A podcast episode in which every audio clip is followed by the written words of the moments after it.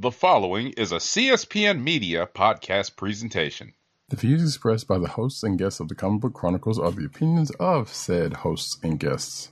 They do not reflect the opinions of the Comic Book Chronicles, the Click Nation, or the Cold Slither Podcast Network in any part. Thank you. Spoilers.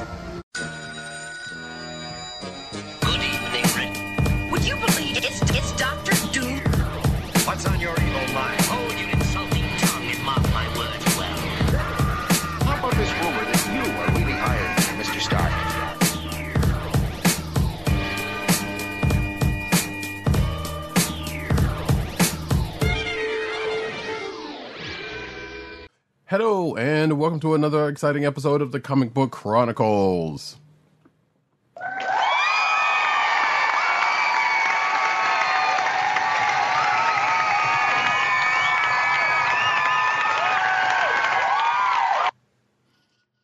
I am your host, Rodicat, and you can find me at, at Rodicat on Twitter. You can find me at News Nerds Need on Twitter.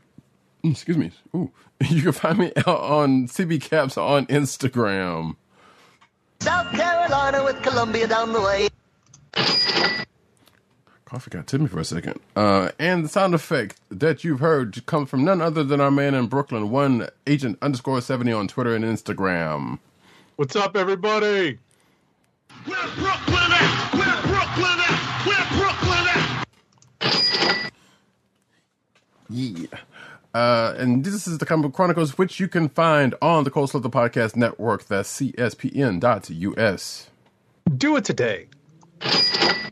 You can also find us on your podcast portal place of choice, whether it be Google Play, Apple iTunes, aka Apple Podcasts, uh, Spotify, or the Cold Slither Podcast Network's SoundCloud page. Yes, make sure to hit like, subscribe, uh, leave us uh, five star reviews. You can even do that on Spotify now, even though we're not up to date on Spotify just yet. And uh, you know, make sure to uh, listen in every week.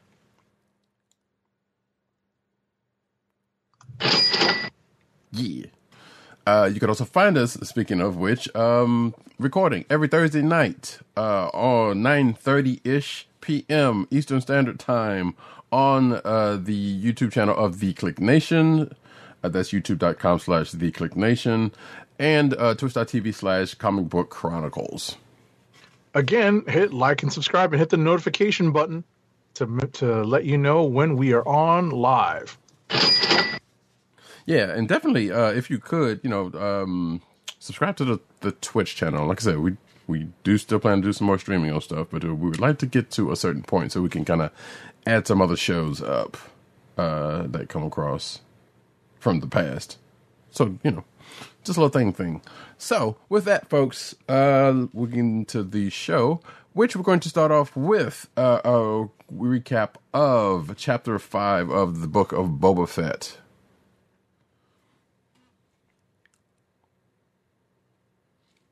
Uh, let's see.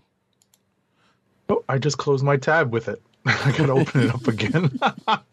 That's cool. I can start off, but the um the name of this episode is uh, fittingly the return of the well, not the but return of the Mandalorian in, in true Star Wars fashion because there got to be a return of something. If it's not a return, it's revenge. um, and yeah, it is. It's very much what what um, people were speculating last week, and what was pretty much uh, heavily hinted at at the end of uh, last week's episode. but I think it's more than what we were expecting in many ways. This is true. Yeah, this is true. Um, and yeah, we'll get to go, we'll get to one part about it when we. When Yeah, we'll get into one of those many ways in a second. Uh, so yeah, it starts off with um with a meatpacking plant with some aliens uh doing some some business, and in walks one Din Djarin, aka the Mandalorian, in with uh, complete with uh the whistle. That uh, I'm sure folks know well, all well and good at this point. Um, um, he's basically there for bounty. Not not surprisingly, um, he I guess part of the surprising part comes in a minute because he he makes his way through to the person he's looking for, who's like, "That ain't me. I'm looking for ex wife, uh, looking for what's his name, uh, Kaba Baiz, I guess his name is." Um, and dude's like, um, "I don't know. I'd let you know when he comes back." Um, and then Mando just shows the, the bounty with it, with it, with his hand, and he's like, "It's not me." I'm like, "Okay, your your, your picture's right there." But um, Yeah, it's funny. Uh, you know, long gone are the days of the wanted poster. right, you know and and it's funnier because obviously this is a, a, a you know a long time ago in a galaxy far far away but in our current age of smartphones and everyone basically having a camera on their phone and being able to to uh, look at pictures on their phone it's kind of tough to be like hey man that's not me and then Right. someone's just like you mean this isn't you and like holding up the you know your picture in front of them Yeah. so that's essentially what Din Djarin does right. And this alien tried it because he was, he was like, "Nah, that's not me. It could be, you know, that could be anybody, basically." Oh, as well. So, so of course, in true Mando fashion, he was like, um, I, "I could, I could bring you in warm. I could bring you in cold." And then a fight breaks out with uh, with some other folks that um that uh some of the other workers, uh, which ends up in two things happening. One, um, Din breaks out the dark saber, which, uh, if you forgot from the Mandalorian season two, he ends up getting from uh, uh, uh, from he ends up uh, copping from Moff Gideon, uh, in the proper way, uh, and ends up Barney fifing himself in his leg with Yeah. it. Uh, but um, also ends up uh, taking in his bounty very cold because he sliced them in half with the dark saber. Pretty much, pretty much. I was very surprised that he uh, took it that far, but I guess he was uh, that you know he was in that much pain and in that much frustration. Mm-hmm. Right, because he's usually more more more controlled about it, you know, or at yeah, for for lack of a better word. So yeah, I guess his frustration with with, with that and and what happened was was like fuck it. Plus, he didn't have Grogu with him. I think that's what it was. He didn't have his center with him. No. Probably if, if Grogu wasn't with him, he probably would have been like, all right, we, I'm gonna calm down. I'm gonna chill. But no. So It's possible. It's possible. So, so as Radicat said, uh, Mando uh, does in fact uh, get his man and tries to collect on the bounty, and then, you know, essentially, uh, once he collects on the, uh, on, it, it's actually not. What's implied is that he he's not collecting on the bounty per se, but is in fact collecting on uh, another price on this person's head. right. It's That's one- my that was my understanding. One would argue this was part one of a of a, a side quest. he was basically using this to get some information that he wanted to get to to to uh to get to Right. another point. Uh, right. So, and, but the, yeah, and the information he and the information he's on the lookout for is trying to get to uh, uh, the relocated covert. Uh, and this is this is really where the spoilers really need to to be uh, to the spoiler bell needs to be rung because I think everything that we talked about up to this point is spoiler ridden, but definitely not something that's going to uh, affect how you watch it. But any discussion of the upcoming part, which is really like exposition heavy, is going to require the spoiler bell. So here comes serious uh, Book of Boba Fett episode. Was it five? yes, episode five and Mandalorian, especially uh, the Mandalorian uh, spoilers uh, coming in hot and heavy in three, two, one. right. So he finds the covert who and uh he finds the armorer who we last saw in the season. I don't think she showed up in season one because I think the last time we saw him or her in uh, a figure of note in Mandalore history, well, a figure of legacy note, I guess, uh, was in season one. So the armor and Paz Vizsla um, are both here, and, uh, and and some other um, some other other uh, Mandalorians are here, but those these are the two of note. Um, uh, the the armor patches up uh, Din, I guess, uh, and then uh, Din gives her the um, the Beskar spear to uh, melt down. I was about to say, hold hold that thought. okay. When when the injury happens, you you know what my thought my first thought was? What's that?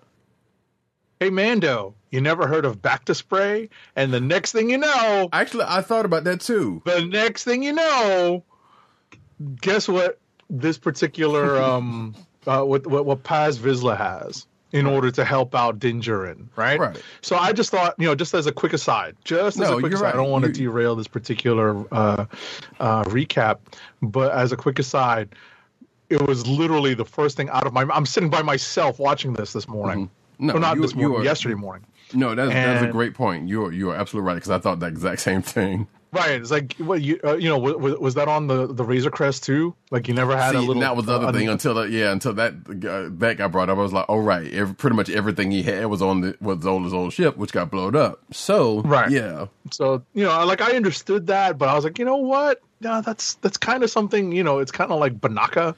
You know, like if you're one of those Banaka people, you always have it on you. So Right. Or at the very least, like he's got pouches and stuff. Like you would at least have like a little field field medic kit or yeah, something. he's he's he's Rob Liefeld Star Wars dream.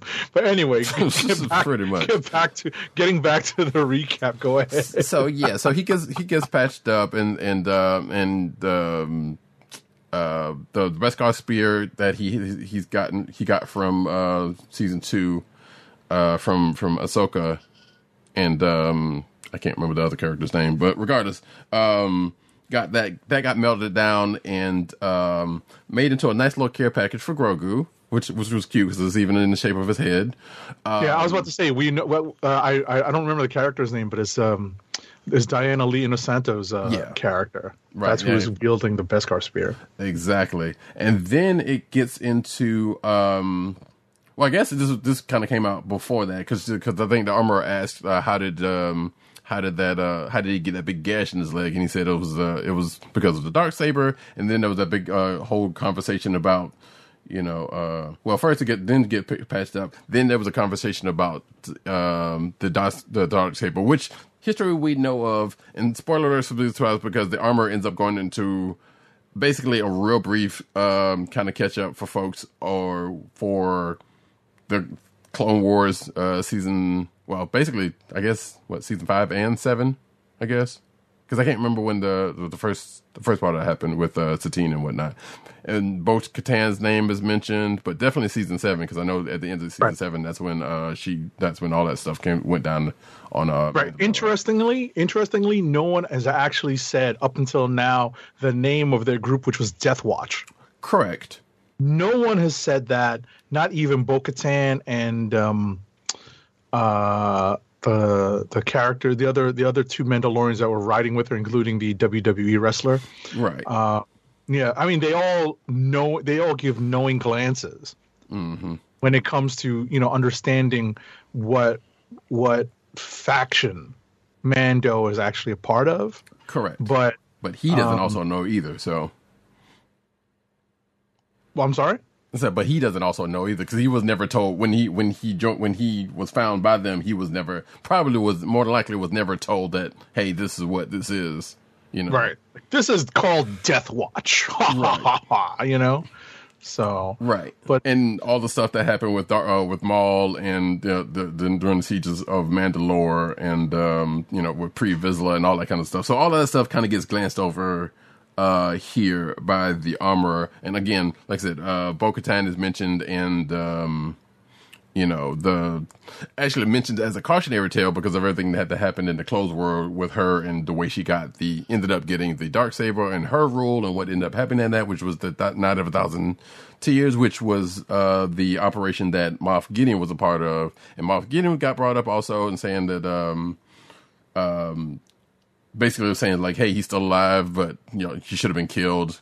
Um, for for what he did, and they there was even a cutscene that some people were saying that um, was reminiscent of the Terminator, uh, because you, you you get cut to basically shots from that night where Mandalore gets blown to hell, and uh, K two um, K two robots are kind of roaming around looking for survivors or whatever the case may be. Um, so yeah, it's um. It's it's it's uh that. Also, it's worth pointing out that if I'm not mistaken, the Mandalorian is on a um is on a Halo, which I know is a ring uh ring world and is a thing that's you know that is theoretical in um in the world, but it's going to be a Halo because I've played Halo. That's funny. But it's, but it's also a thing that's also shown up uh, in Star Wars before. I believe in Clone Wars. Now that I think about it, I think that was like season six uh, or something like that. I don't remember. But regardless, this planet where he, he is has shown up in Star Wars before, so it's not like this is a brand new thing. Um. Anywho, uh, duh, duh, duh, so like I said, um, the armor dark saber stuff that gets brought back up. So, and that's I'm pretty sure that's going to come back up. Now, the the thing that kind of is funny to me is two things. Like, why did he even use the dark saber in the first place? But two, which this part I actually get. So after the Beskar uh, spirit gets melted down, he gets his little care package for for uh, for Grogu, um, and they start What do you talking about the dark saber. Huh? What do you think it is? Probably armor. Yeah, I was thinking chainmail. Yeah. Yeah, somebody was saying it was like it's mithril, it's Beskar mithril, and I'm saying like, yeah, that, that makes it because with especially with all Ah, the rings. yeah, yeah, yeah. That's right. Yeah, it's gonna be a mithril shirt. That's funny.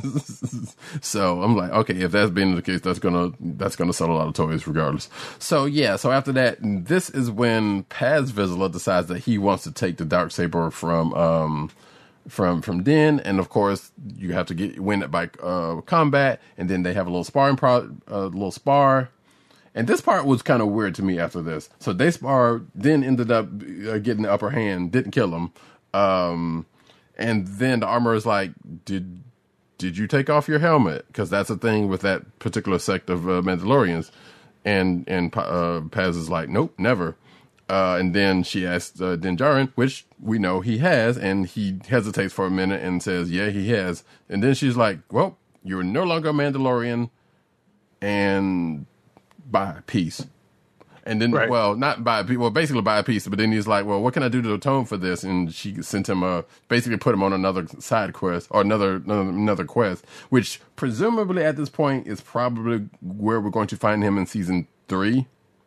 I'm assuming like this is basically setting up what's going, what he's going to be doing in season three. Uh, um, but we don't know, which also brings up another question that we'll get into uh, later on. But well, my understanding was that the, the the the that he has no way to redeem himself because the way to redeem himself is now gone because the Well, the yeah. mines in un, under Mandalore are or were destroyed by the Empire. Right. So that was my impression. But ultimately, what we get here is a little bit more clarification of the children of the Watch, this group of foundlings. You know, this is in addition. This is in addition to what we've learned about Death Watch and and and the culture of Mandalore. At least for those of us who haven't read any of the literature or the novelizations, or even the comic books, with regard to the new uh, or at least the current continuity of Star Wars and how that uh, how how that reflects uh, the developments on Mandalore and Mandalorian culture. Uh, for the most part, anyone who's watched the the uh, the Clone Wars cartoon has seen uh, even the Death Watch hardcore people like Pre Vizsla and even uh, Bo Katan when she was a member of uh, Death Watch, they all took their helmets off. But we don't know if that uh, if this is a rule, and it seems to be implied that this is a rule for the foundlings, because you know what's what's implied is that these foundlings are uh, actually not of Mandalore. Correct. And are kind of indoctrinated, and so they're told not to take off their helmets. Right. I mean, even Boba Fett has taken off. Well, I mean, he's uh, you know has taken off his, or at least more recently, not in the beginning. You know, when we first seen him uh, a long time ago, but we he we've seen him take off his helmet, just not caring. Um, but yeah, Right, that's but he said- especially in right, especially in the cartoons, we're we're used to seeing you know Pre Vizsla, Bo Katan, Mm-hmm. you know, take off their helmets left and right, and they're supposed to be the hardcore Death Watch people. Right. Which I which yeah, which kind of made me wonder. It was like, well, okay, because I know there's but there's definitely a couple of groups. We don't want to have to get to the whole uh, into the because I suspect this is probably going to come back up at some other point when we talk about the Mandalorian season three. But there are definitely different sects of Mandalorians. Like there was the pacifist ones. I think they uh, that we did see during. Uh, well, that's like Satine Kryze. Uh, right. um, and then there and then there was these people who were on Concordia, who who was like the armor and, and Death Watch and what and all these people. But I think there's probably another sect also outside of that. It's all it's all a whole thing. Right. Regardless, but but like I said, it's all it's all in addition to that Exactly. because what we can we what we can't do at this point is really rely that much on what we've seen before and really take in some new information.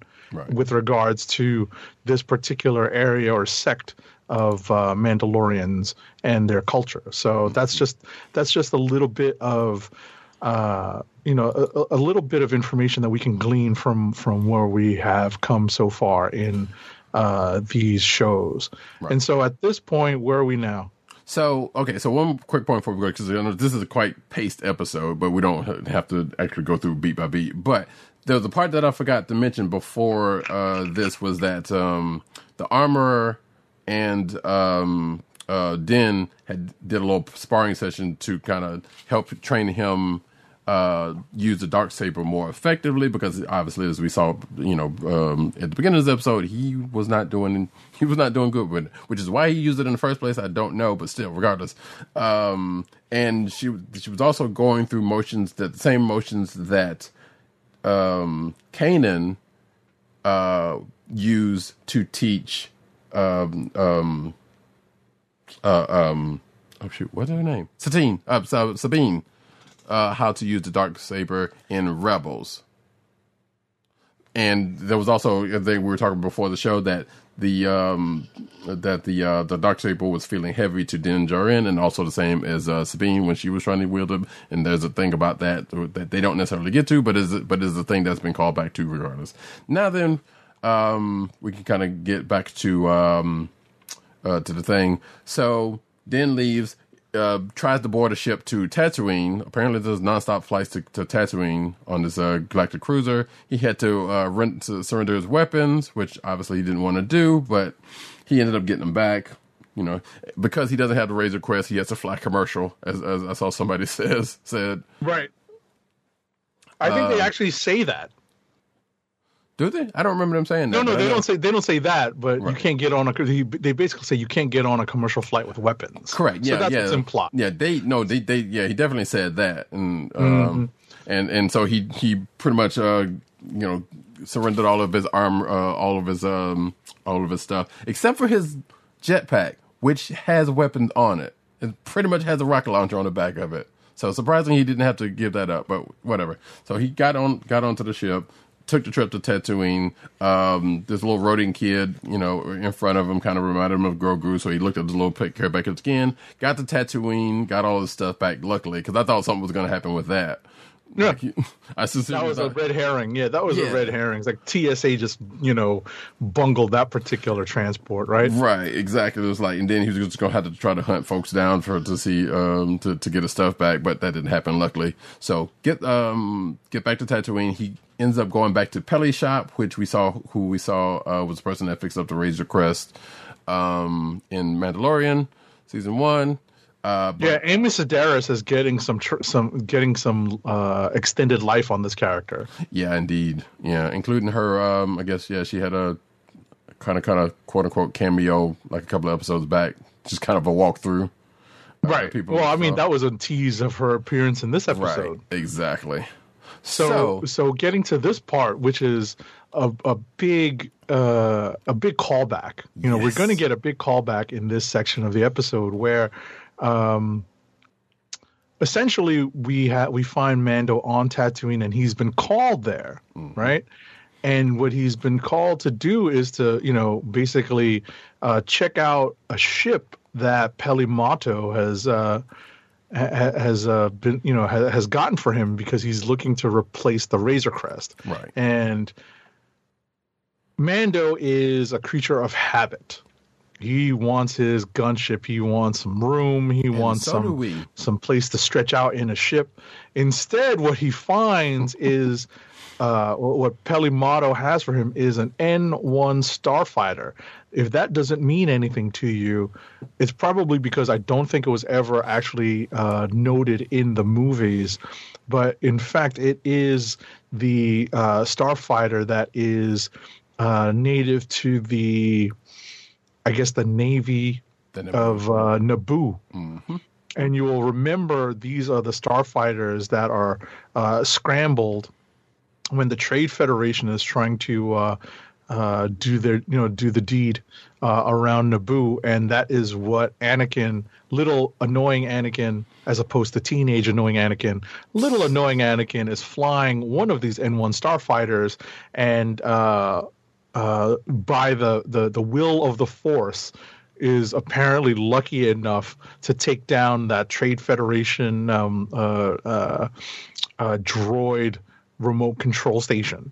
So, you know, this is that this is that style starfighter. It's not um it's not the Queen's ship, the the one that looks like an SR seventy one uh, Blackbird. This is that little starfighter that was mostly yellow, but in this case, it's actually in a lot of pieces. Although, And- although Padme ends up flying a similar one in uh, one of those um, uh, Forces of Destiny or uh, Destiny shorts that they did uh, a while back. So she did end up getting a chrome one, like like more like that one, like this one. Oh, but this one actually was yellow originally because Correct. what we find, uh, what what we see is as, uh, as as uh, says, well, you know, it, it's uh, it's not much to look at now, but with Mando's help and the money that he's got, he can actually uh, put together something pretty cool. And that's a, a chunk of this episode is them wrenching away, putting in the wrench time on this N1 Starfighter. I know, right? It's almost like a training montage because you feel feel like there should have been some a little bit more um, music going behind it. But also, the, it's worth noting that uh, Mando says it's a piece of junk, which kind of felt like a callback to uh, what Luke said, said about the Falcon. Kind of, yeah, yeah, yeah. So and and what we find out is uh, they end up getting a lot of their parts through the help of Jawas, who are literally stealing these parts off of the Pike ships that are finding their way into Mos Eisley. Um, uh, you know, as a result of the Pikes kind of um, butting into the this particular part of Jabba the Hutt's uh, criminal empire. Mm, including So- one piece that was used that was found in the originally found in a garbage uh, in a garbage chute in episode four. You remember the big, the big long pipe that they that they brought in for him? Is that I knew That's that looked same- familiar? yeah, is it- that it what that is. was? Mm-hmm. That's funny. So, and they called it something. I don't remember what they called it, but I was like, okay, it's that thing from the garbage chute. Uh, great. That's funny. We That's also find funny. out, and I think you might have said this, but yeah, we also find out that Pell uh, not only speaks Jawaese, but she dated one, and apparently they're furry and have issues. Oh god. so yeah, like Age of Seventy said, they, they kind of go through and th- spend half of the uh, episodes. Like I said, this is a very paced episode. Um, fixing up this the Starfighter. Uh, It's actually uh, hold that thought. It's actually on the longer side. Well, There's yeah. a lot. They fit in a lot of Mando stuff in this episode. right. Go ahead. So so yeah, so they fix it up and they get it they get it um they get it. I feel like it still wasn't ready even even when they finished it because I was like they seemed like there was some stuff they could have patched up or kind of put some stuff on. But regardless, uh, Mando p- took it out on the spin, took it off for a spin rather, and uh, took it through Beggar's Canyon, which uh, you know what that you know what that is from Luke's from uh, Luke's um uh and I was going to say, and. Anakin. and Anakin, but yeah, sure. uh, runs through there, then takes it out in space. Uh, oh, uh, well, we'll get to that part in a minute because this this is the part I found funny, and I know you picked it, probably picked up on it. But um, so takes out on the spin, ends up going to space, ends up uh, meeting with um, um, two galactic police uh, uh, officers in um, in um, X wings of familiar note because one of them was um, Appa from from from Kim's uh, Kim's Convenience. We've seen him a couple of times in The Mandalorian, so it's not surprising that he shows up. They even brought up the last couple of times they, they uh, that he that he's uh, come across the Mandalorian, but he didn't know. But apparently, for some reason they couldn't look through the window and see that it was him. But then again, I don't know if they actually ever saw him. I feel like they had because I know they pulled him out from that. But regardless, it doesn't matter. Um, uh, but um, they wanted to ask him a couple of questions, but uh, before you know, and they, they asked him the, the requisite stuff like, "Hey, you're a transponder this, and you know, the, because of this ship is off the record, you know, it's not, it's not um, uh, sending certain stuff." So they were, so they were kind of asking about this. Basically, they wanted to see license and registration. in, in other words, um, the Star then- Wars equivalent. That is. exactly and and and then um uh let's see. They don't even say his name. But anyway the the republic officers kind of want to ask him some questions about that that other stuff and then basically hits the nos button and and and gets the hell out of there. Which i kind of find it's kind of find it funny that that starfighter has nos on it. Has the star wars equivalent of nos on it. So um, Mando goes back to uh, Peli's shop where uh, she tells him like, yeah, somebody came looking for you, and we come to find out that it's Fennec Shand who's looking for him because of reasons we know why, and try, uh, because uh, Boba needs uh, Boba needs some muscle, and we come to find out that that's pretty much uh, well, he basically says that um, yeah, he'll do it. Uh, matter of fact, he was going to do it for free, but first he had to go uh, see a friend, which he's been saying the couple of the whole episode. So, which means he's going to see Grogu. Uh, now here's the question about that because that lens that starts to put into question as to where this episode is in relation to one, uh, Mandalorian season three, and two, the the last two episodes of this uh, of this particular show. Because I'm wondering if it's like if it's going to be like what happened with Boba Fett in the Mandalorian, where they just kind of recount that, you know, when uh, when that happens in season three, or you know, he's going to come in at the last minute, like in the last couple of the last episode, and be like, and come in with an assist, an assist or something. Well, you know know. that remains to be seen. Yeah, like Uh, we don't what. I would say is, you know, you know, we, we joke, we always joke about uh, these interconnected shows, you know, becoming required material. You know, especially when we're talking about the MCU, and now we've got this kind of corner of the Mandalorian, uh, uh, the the Mandalorian co- corner of the uh, Star Wars universe, and how the Book of Boba Fett really is um, uh, a kind of required watching for fans of the Mandalorian show because we literally have a backdoor pilot for the, the, the next season of the Mandalorian in this episode, and it seems that the Mandalorian is going to be playing uh, a somewhat larger role than I expected in the the last two episodes of the Book of Boba Fett right. or within the last two episodes, maybe not in both, but definitely Right. within the next the, the the next and last two. Um, it's interesting that uh, we got so much development of the Mando storyline after it left off at the end of the second season of the Mandalorian, just in this one episode. Right. Some I, I've seen some people saying like this is basically the, the the the best episode of this show that in this in this particular episode had no Boba Fett in it at all. Yeah, I've heard similar discussions about that. So I was like, I'm not sure if that's a fair. That that's. I mean, it was definitely. Good. I thought it was a good episode, but you know, and it was kind of doing the same thing, uh, a similar thing as what happened, like I said, in season two of Boba Fett. I mean, season two of Mandalorian. Like I said, it was kind of reversing that. It was like, um, as opposed it, in, it, at this point, it's the Mandalorian as opposed to Boba Fett, but it's, a similar thing is going to happen. So Right. I think what's tough is the Mandalorian is kind of uh, has has a lot of elements that is that are typical of, of Star Wars adventures, whereas Boba Fett, at least until this point, never you know hardly ever talks about stuff that's off world, off of Tatooine. right, You know, there's no, you know, there's very little to no uh, starship travel.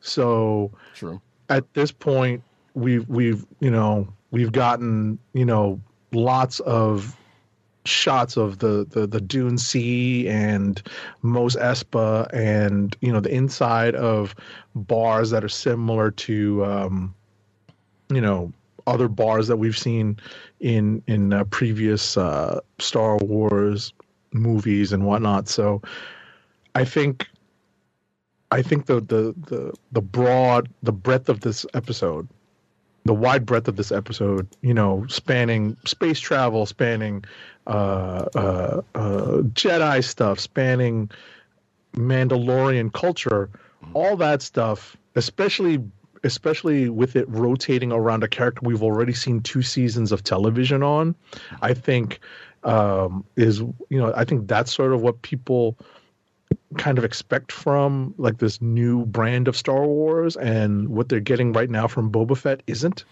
So from what I've heard and what I've read, uh, at least according to Ming Na Wen, the last episode is really going to turn a lot of heads.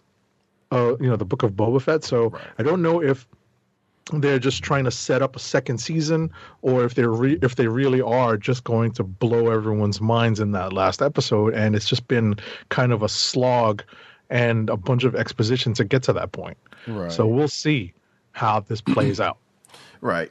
So, a um, couple of things uh, to note in that. Um, I, I also, when I'm reading the, the rest of the article, to kind of remind me of something. So that whole quest of Mandos to to uh, go to the living waters beneath the mines of Mandalore kind of reminded reminds me of uh, Purple Rain being uh, being purified in the in the waters of Lake Minnetonka. It kind of reminded me of that when I heard it. Um, and um,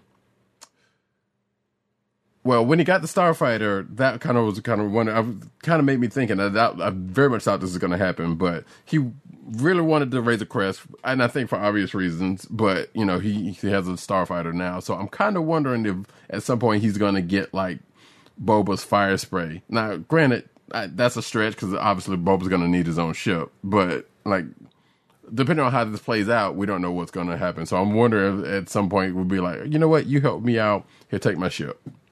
You can have this fire spray. Because clearly he's, we're probably not going to get another Razor Crest, which is, you know, and apparently Razor Crest is the type of ship and not the name of the ship. So, uh, according to this article. So, go figure. Um, but outside of that, yeah, like I said, I enjoyed the episode. I'm looking forward to seeing what's uh, coming up uh, in the next couple of ish, uh, episodes of this. Like, are they? Yeah, gonna go, we're, we're almost done. with- we're yeah. almost done with the Book of Boba Fett. Like like I said, like I said earlier, suspectfully, this is pretty much like Agent Seventy said, is a backdoor to uh to uh season three of Mandalorian, and that's definitely how this is playing out. So, and it would make sense, you know, and they'll probably hook up like you know like Boba Fett did with the Mandalorian season two. In some sort of way, in shape and form, and you know, and maybe there'll be a time jump to where, hey, Din's back, you know, from what he was doing and, and helping out. But we'll see. Anyway, uh, we can move on.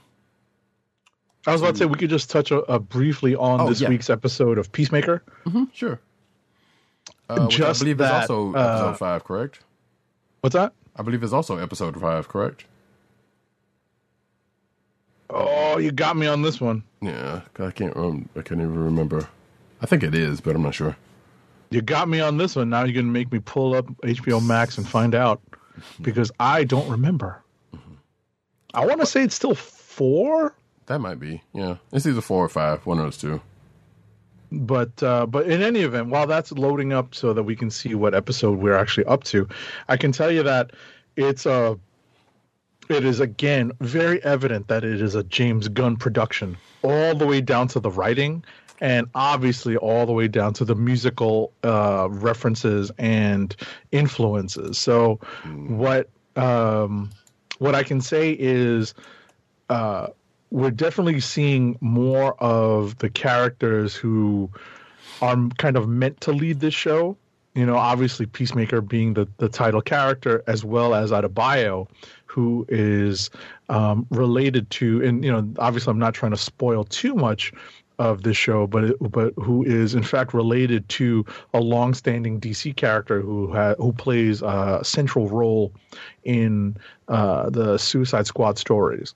So it is actually, you know, it is. You're right. It's actually episode five. So yeah, so I, I thought that part was kind of weird. Going on that really quick because, like, so yeah, so I'm gonna go ahead and spoil it. She's Amanda Waller's daughter. I didn't think they actually needed to do that because, like, the people they set up in Suicide Squad were already at the setup. Now, granted, apparently, but it also makes sense because Amanda Waller being who she is, you know, kind of want to keep tabs on this this other group. So she needed a way to do that, and I guess she didn't want to do it with one of the other people. But but also make, makes sense because those people kind of rose up against her at the end of the Suicide Squad. So Right. so Yeah, they re- they they they uh they rebelled against her. So that's you know that that's what. uh that's is what, kind of uh, funny you know, because- what we've seen. Right, which is kind of funny because in episode one they kind of recap that, but the only person that really got in trouble was the person that actually that balked on the head. hmm So I was like, huh, I wonder if they're going to bring that up back up, but I doubt it. Um, regardless, uh, this episode, um, they're going on another mission. I barely remember too much about it, but um, so we're not necessarily Well, they're still it, right. so- Essentially, what it is that they're still investigating this butterfly thing, and they're Right. following a lead, and the Oh. episode ends with you know, and you know, there, there's some there's a basically as Roddy Cat referenced earlier, a side quest when it comes to, uh, or at least a side story when it comes to um, who has been retconned as uh, the Peacemaker's dad, fa- you know, um, played by the uh, Liquid Terminator, and uh, you know the the episode ends with a cliffhanger. Yes. But I would say that um, my only my only kind of silly comment with regards to this is every time someone says Murn, right? Because I'm looking to see, I'm trying to figure out if this Murn character comes from the comics or if it's a creation solely for this television show. I want to say it's a creation for the show, but yeah, I don't know. I've, I've Right. had to look for that myself. Right. So every time they say Murn, I hear Vern like, you know, those Ernest commercials. Yeah. So, you know, from, you know, like uh we're we're obviously dating ourselves here by uh by remembering these Ernest um uh commercials. Hey Vern. Every Mm-hmm. Or time I hear Murn. from um, DS9. what's that? I said, or Morn from DS9, which I know that's slight, still slightly low. Yeah, I was about to say it doesn't sound the same. Yeah. It doesn't sound the same because every time I hear Murn, I'm like, hey Vern. Mm-hmm. So, but uh, you know, in any event, it is definitely a James Gunn production. It is, you know, at least the the the comedic parts are definitely written with a very snappy patter. This is not anything you would ever expect to see in a DC uh, movie up until Gunn stepped in with the Suicide Squad. Right. Um. So yeah, it, yeah. So yeah, like said, uh, like Agent Seventy said ear- earlier. I don't think he's. I can't remember if he said it while we were streaming, but uh, it, it was a fun episode. Um, for the most part, you know. Then, um, I don't know. I I'm still not convinced that this needed to be a show or anything. But like I said, it it's still fun enough to watch for for reasons like I don't really care for Xena or or Peacemaker at that point. But like I said, it's been Yeah, none of us do. You know, it's not like it's a character that any of you know, like there, there's the vast majority of the characters that are being explored in this are not characters that we have any sort of loyalty or attachment to. right. So it's just sort of standing on its own as a James Gunn work. That's what it's doing for me. And he's, you know, basically had free reign, and he said as much in interviews Sure. uh, leading up to the show. He's got he's had free reign, so it's interesting to see where he's taking some of these characters. You know, the only character I had any sort of a, a connection with or reference to before this was Vigilante, and this is a very different version of Adrian Chase than I ever read. Right. So or that at the end seen. of the day, no, I was going to say at the end of the day, uh, you know, when with when this series ends, we'll, we'll have you know we'll, we'll take it as a James Gunn piece as opposed to at least in my mind as opposed to like a you know seeing how it plays along with the rest of the DC extended universe and whether or not it quote unquote, quote unquote needed to be done. You know that's you know that's that that's for uh that, that's for the pun for the rest of the pundits. Uh i would just say that it's a you know it- it's definitely an o, an auteur driven piece Yeah, and he's definitely having fun with it. He was even uh, putting in digs to his earlier his his. I would say that's a dig to his earlier works uh, with uh, with uh, Guardians of the Galaxy, because especially given that um, that conversation from last episode about the duck in human clothes. Mm-hmm. I, I feel like if that wasn't a um, if, if that wasn't a Howard the Duck dig, I don't know what is. or definitely a reference Yeah. maybe not a dig but definitely like you know like a tongue-in-cheek reference mm-hmm. because let's face it they would not have put howard the duck in that movie if james gunn didn't want him there Right. So, at any rate, um, that's that. Like I said, watch it if you want to. When if you know, if, it is what it is. Um, I also watched the, the the most recent episode of Naomi. That show still is what it is. I'm not sure where it's going, and I still haven't fin- uh, I still haven't read the uh, the books that it's read off that is that is um, made off of. Noticeably, in uh, there are no Easter egg videos for the that show as opposed to the other shows that we've talked about. So that's interesting, but you know, I guess it is what it is. Um, for for maybe that. there aren't that many I mean, I from what I could see, probably not. Um, I mean, because the only because the only couple of that I've seen was like, okay, yeah, that's a that's a Thanagarian and a couple other things. But obviously, you know, not knowing that much about our character, I would not know if there would be any other you know e- any other significant Easter eggs um, uh, in the show either. So who knows? But like I said, that show is what it is. Um, it's it's a I guess a well produced show, or, or for as much as a CW show would be anyway. But it is a, definitely a CW show, so take that for what it is. Anyway, we're going to get into books. Uh, and we said we're going to start with The Death of Doctor Strange number five. All right. Death of Doctor Strange number five of five. So this is the last issue of this miniseries. This book is written by Jed MacKay with art by Lee Garbett, colors by Antonio F- Fabella. I think this is a typo. Uh, Fabella? No, that's, that's, I think that's right. Yeah. Is it Fabla or Fabella? Oh, wait. It's uh, Fabella. I did. Yeah, you're right. That is just like, Mm-hmm. uh, there we go. I think. It's all right. Just gonna fix it in my sheet. All right, and letters by VC's Cory Petit. So this is the climax of this Death of Doctor Strange story, where we find the uh, the efforts of the remaining magicians of the uh, on Earth. That is um, uh, moving against the, the mothers and and this child, the three mothers and this child, and uh, you know the the the culprit has been revealed as a, as the last issue laid out, and now we have the and without spoiling too much, we have something of a fail-safe plan that Doctor Strange put into effect many moons ago when he went by the Master of Dark Magic, uh, coming into effect, and that failsafe plan working some some wonders and doing some let's say unexpected things. And eventually the the menace is dealt with with some aid from the Avengers and the X Men, but ultimately it's the magicians who do uh, the the the lion's share because this is in fact a magic fight, and when we get down to it, the the the players left standing on the field are uh, the magic users, and especially uh, one character who's been brought back into the fold of Doctor Strange during the course of this miniseries and is being set up as uh, set up to have a larger role in the Marvel universe going forward. So that's where this miniseries ends. There is an interesting twist in this min- i- i- in this in this issue.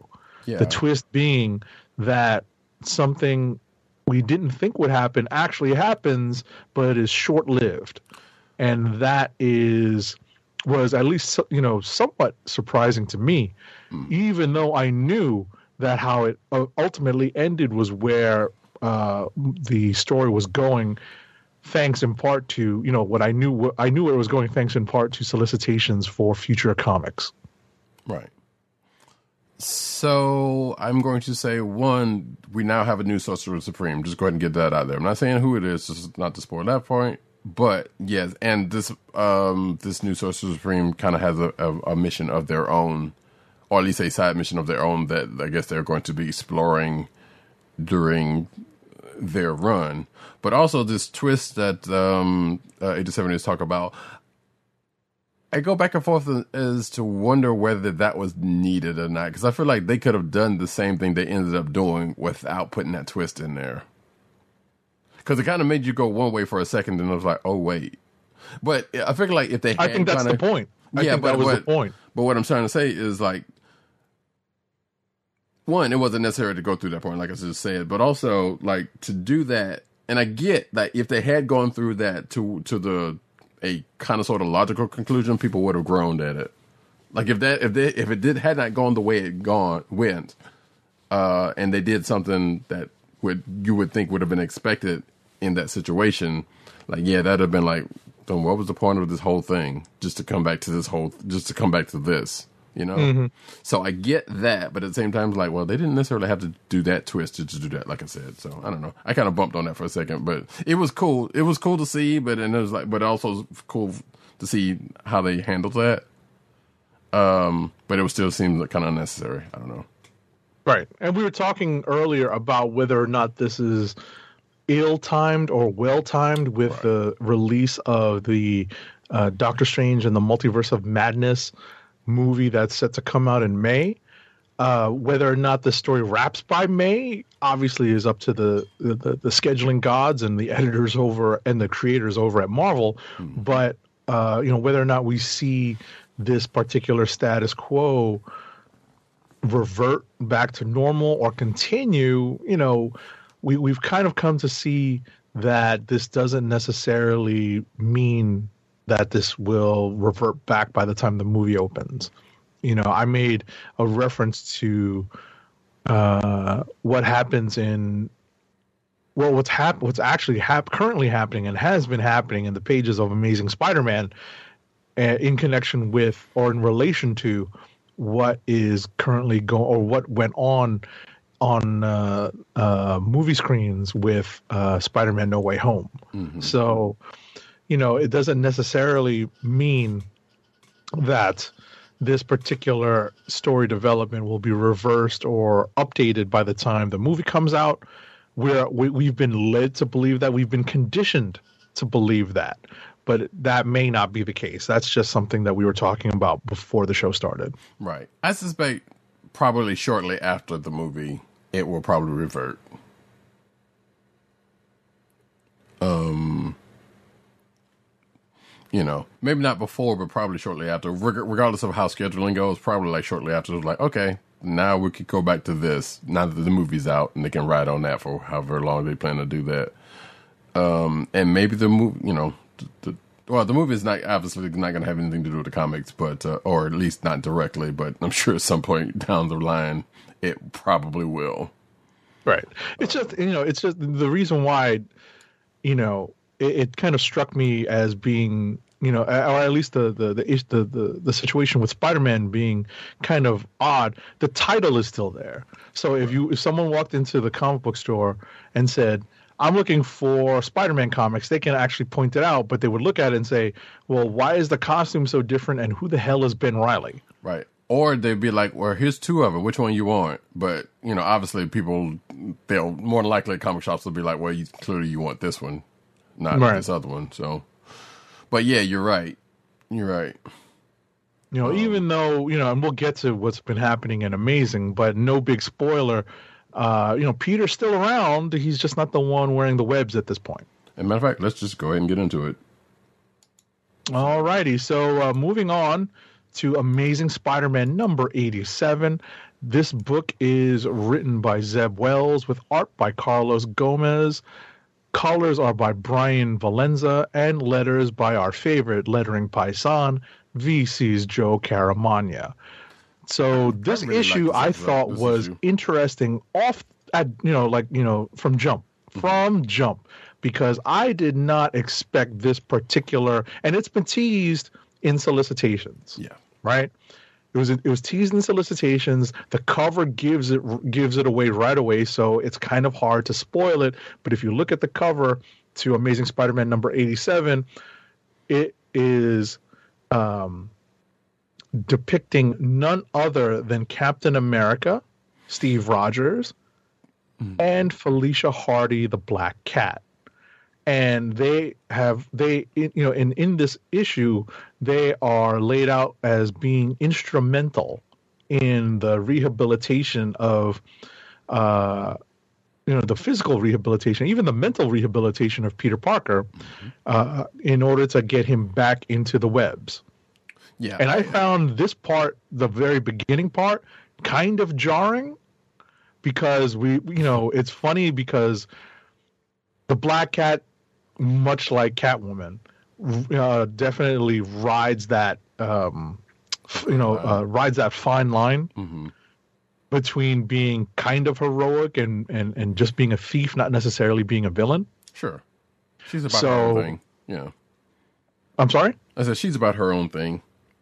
Right, but ultimately, you know, seeing this particular uh, kind of casual setting, and it's and and, and you know the uh, the the crowd scene or the crowd in this particular uh, pub are basically avatars for the reader. Like that's us. We're watching this. Like what the hell is going on here?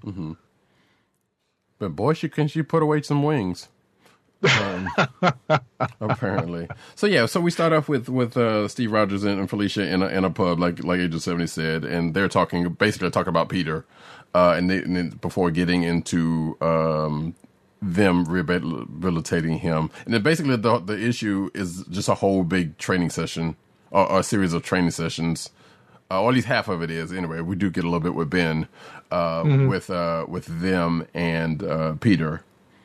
Um, and I guess uh, we can go ahead and point it out that we get um, a a couple of different versions of a familiar Spidey suit in the in the midst of this from a particular uh, from a t- particular version, aka the bombastic ba- uh, bag man.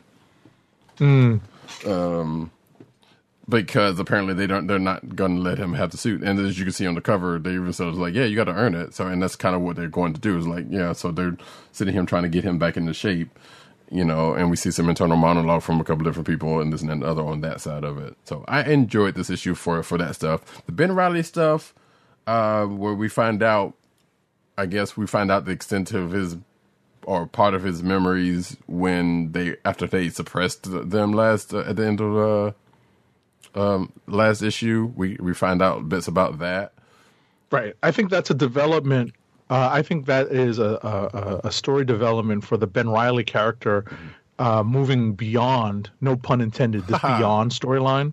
very good correct You know, that is a seed I think that has been planted with regards to where this character is going to go. right did you did you So- read that uh, ben riley book from last week No, I didn't. you still didn't okay yeah because I didn't. i'm still slightly curious about whether they're going to even touch on that in that or they're just going a whole other thing but at this point i may may or may not check it out but Right. at, yeah but at the end of this we see um we basically see um the a little bit after the next book we're talking about in that um mary jane comes home uh and is met by uh ben's girlfriend janine and who basically says like we gotta talk and i think she has the she has the uh the disc uh that she got from Yeah, the hard drive. Yeah. Mm-hmm.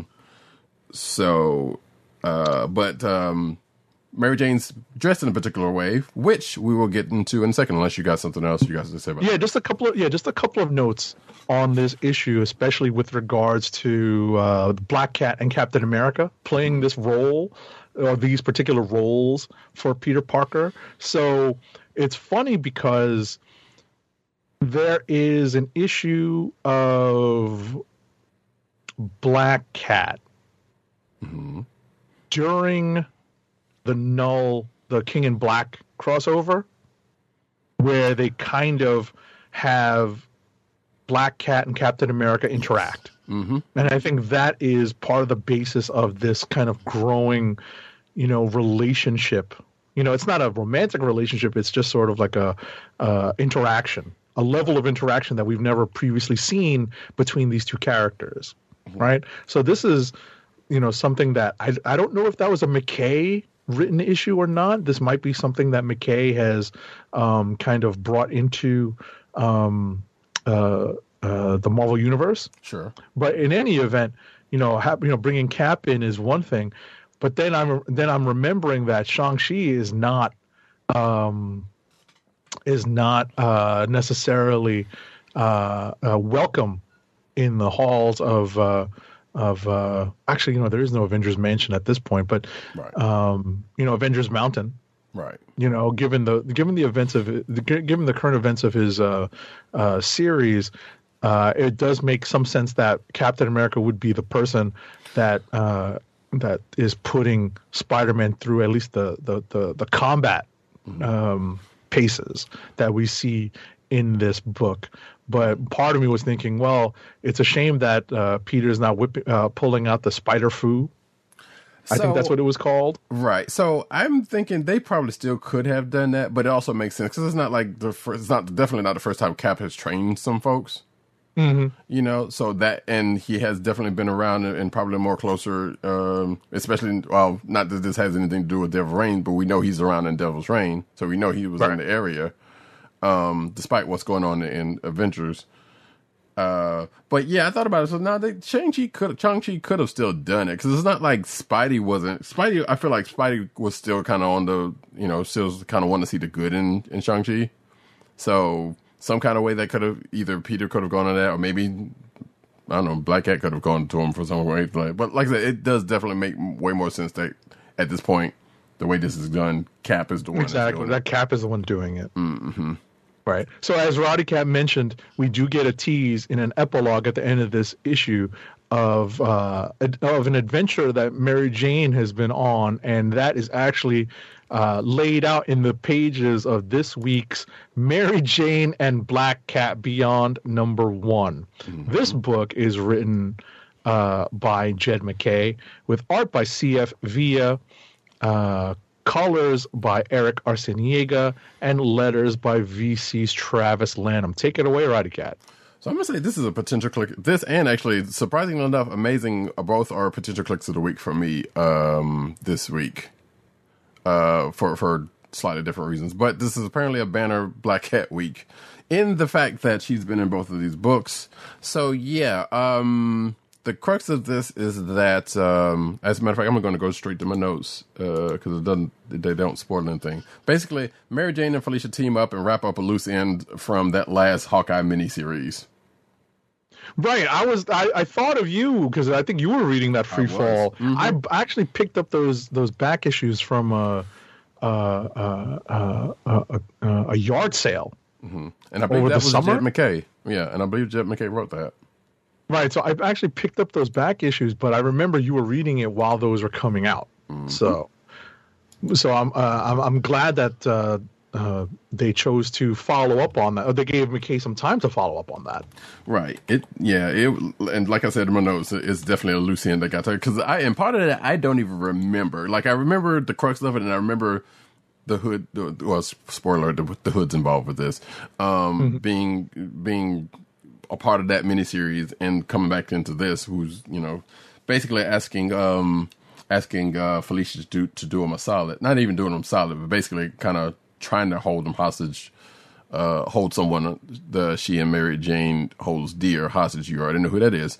Um, while while they do something for him. So, but Felicia pulling in Mary Jane to do this was was interesting. Or Mary Jane getting pulled in this because actually she didn't. She basically was trying to help out. Were trying to get uh, Mary Jane away from the situation, but Mary Jane ends up being quote unquote part of the crew, uh, an effective part of the crew at that.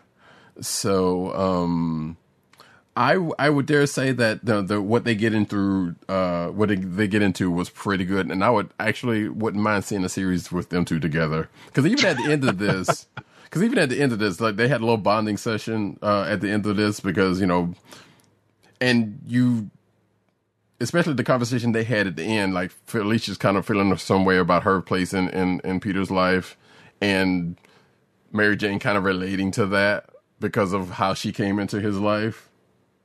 yeah, I thought that that was a nice twist. And, Yeah. and, and and I'll be honest, when I said earlier, I said before the show that I had a click of the week already planned out. This is it. Uh, because I just appreciated the the the extra touches that Jed MacKay put on this, and Yes. C.F. Villa's art.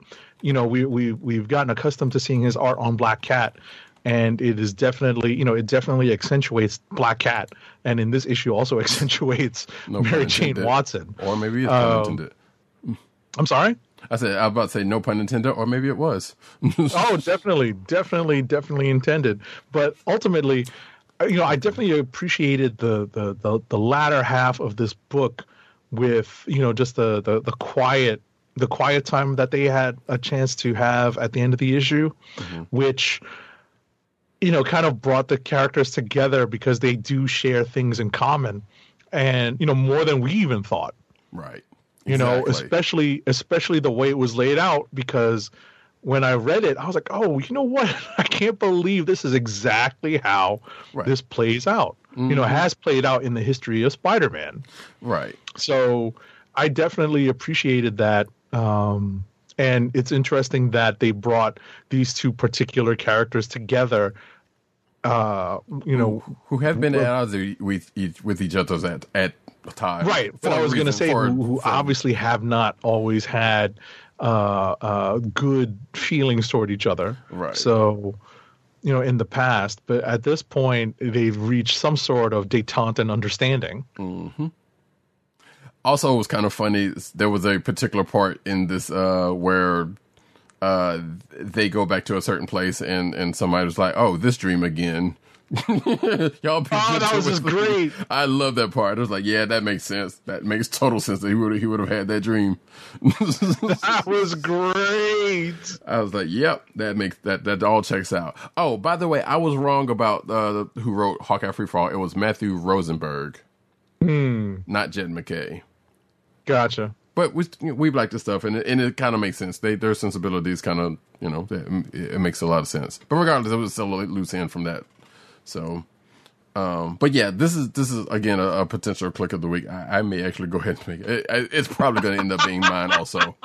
It I was like just so it was good, just so a it was just an interesting read. Like I actually did not pull this book, despite the fact that the the the the the um the J Scott Campbell cover is pretty killer. Mm-hmm. Um, As you, if you're watching the video version, you can see like that. yes, I still have not grown up, but uh, um, you know, ultimately, you know, there, there's just a lot of fun bits in this issue that are just you know that that you that we can't we can't we cannot ignore. Yeah, cannot absolutely. ignore how fun some of these uh, bits are, and it is definitely a worthwhile pickup for anyone this week. And um, you know, I, I could definitely understand part of the conversation that uh, Mary Jane and Felicia have at the end of the issue, uh, basically talking about how does Peter Parker get these stupendously hot chicks always in his life, other than the fact Yes. that that's what the writers are doing, you know? Yes. I was like, yeah, it's, yeah, it's, yeah. That they're, they're, they're, the the explanation of that was actually yeah, that makes like, absolute sense. I was like, because I'm pretty sure people have absolutely wondered that, you know. Mm-hmm. I mean, there have probably been whole discussions about that, but then again, there's also some wish fulfillment, you know, behind some of that also. Because Of course. so, at any rate, um, yes, there's great stuff. You should definitely check it out. Now, normally we would normally we would have been like, hey, this is a the. I I still stand behind the fact that this is a loose tie-in to the whole Beyond stuff, but it doesn't matter. This is one of the ones that's like it doesn't matter because it was just a good read. Like some of these tie-ins were like are barely needed, if not anything else but uh, this one probably would go along that same lines, but still great. Uh, that being said, though, we can move on to maybe what one more book before we get because I know we read a Sure. bit. Um, Iron Man, I guess. Uh, that's okay. All right. Uh, Or- Iron Man no, no, number no, no. 16. You know what? No, no, I, no, no, no. Just do Marauders. All right, Marauders Annual Number One. This book is written by Steve Orlando with art by Creees Lee.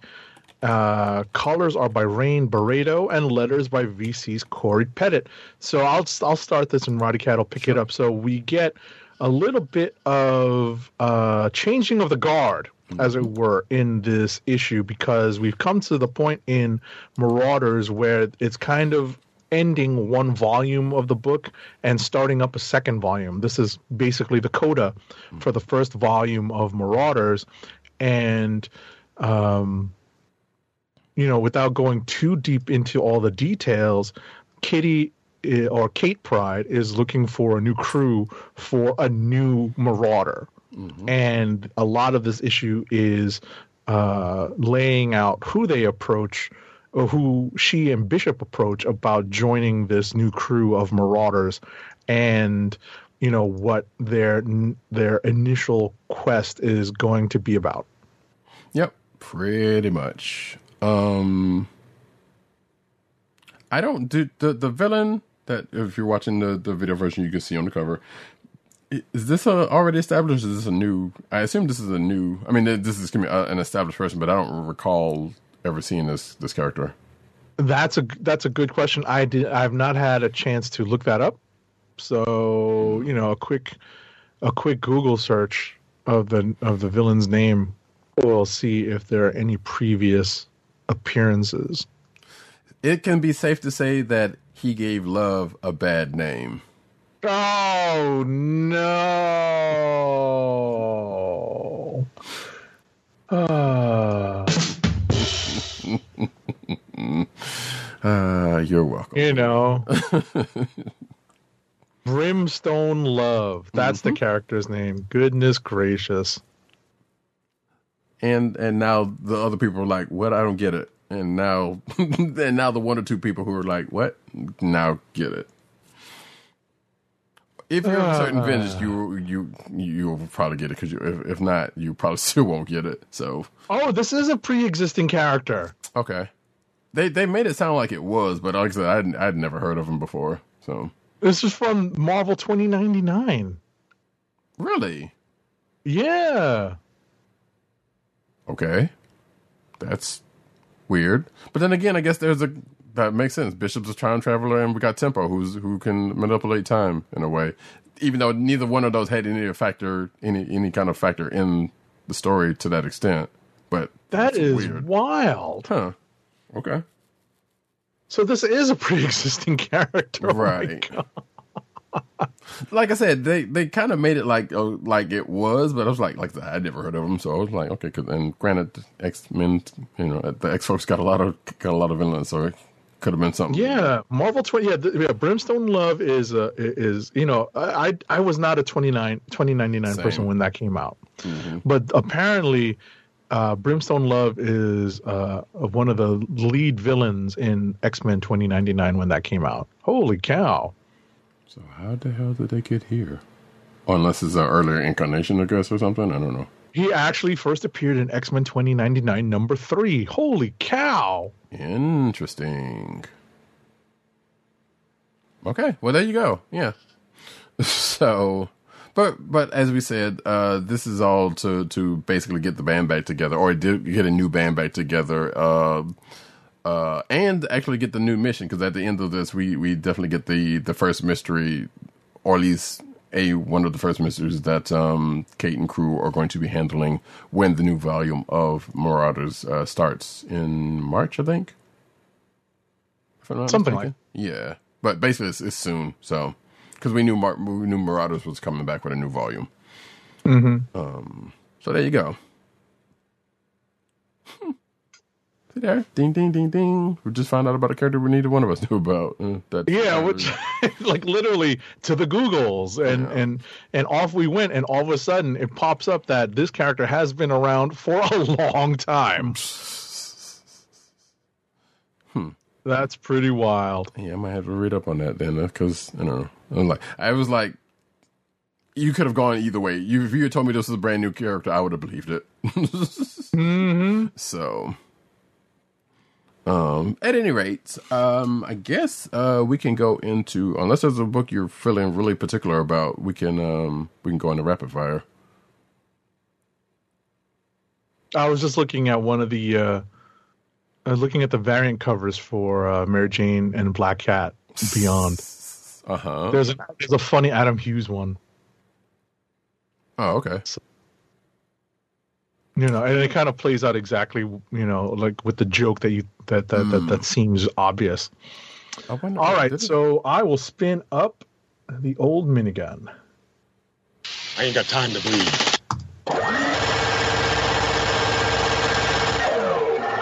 All right, first up, and and, uh, and Roddy Cat will chime in when it's a book that he also has read, Avengers Forever number two, written by Jason Aaron with pencils by Aaron Kuder and Carlos Magno, inks by Scott Hanna, Roberto Poggi, and Cam Smith, and colors by Guru EFX.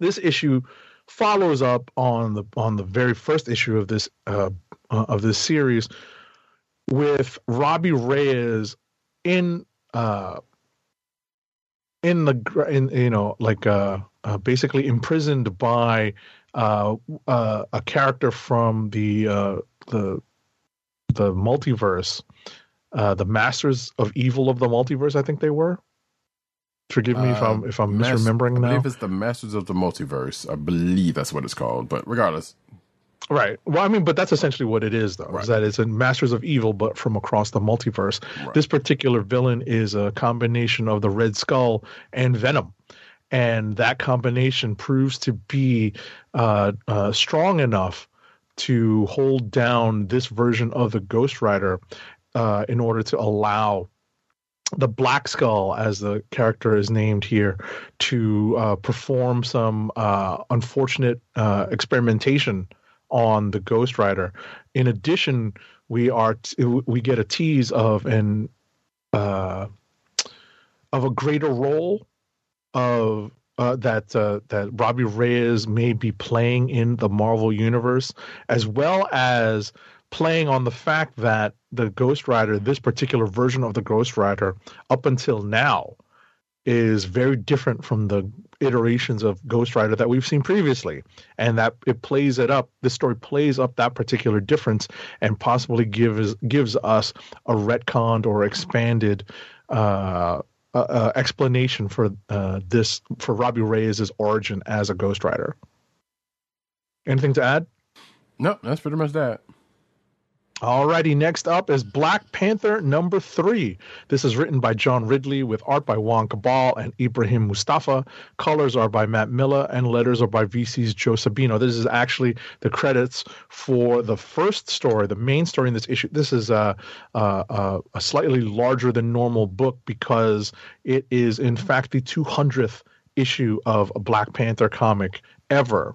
So they celebrated not with renumbering, but with just an extra sized issue. And you know, we are we obviously get the legacy numbering of uh, 200, but it remains Black Panther number three. Uh, in this issue, we continue um, uh, with more finding out just you know tiny tiny bits more about this sleeper cell program that T'Challa had put into effect, but T'Challa and one of his sleepers is forced to flee and go to you know go go underground as it were, uh, and and regroup during this issue. And where do they go to uh, technically go underground? They literally go way way above ground and make their way to Arakko, where hopefully where Black Panther thinks he's going to be able to find some respite and and uh, and and be able to shield himself from whomever it is is basically trying to bait him into doing what they want uh, back on Earth.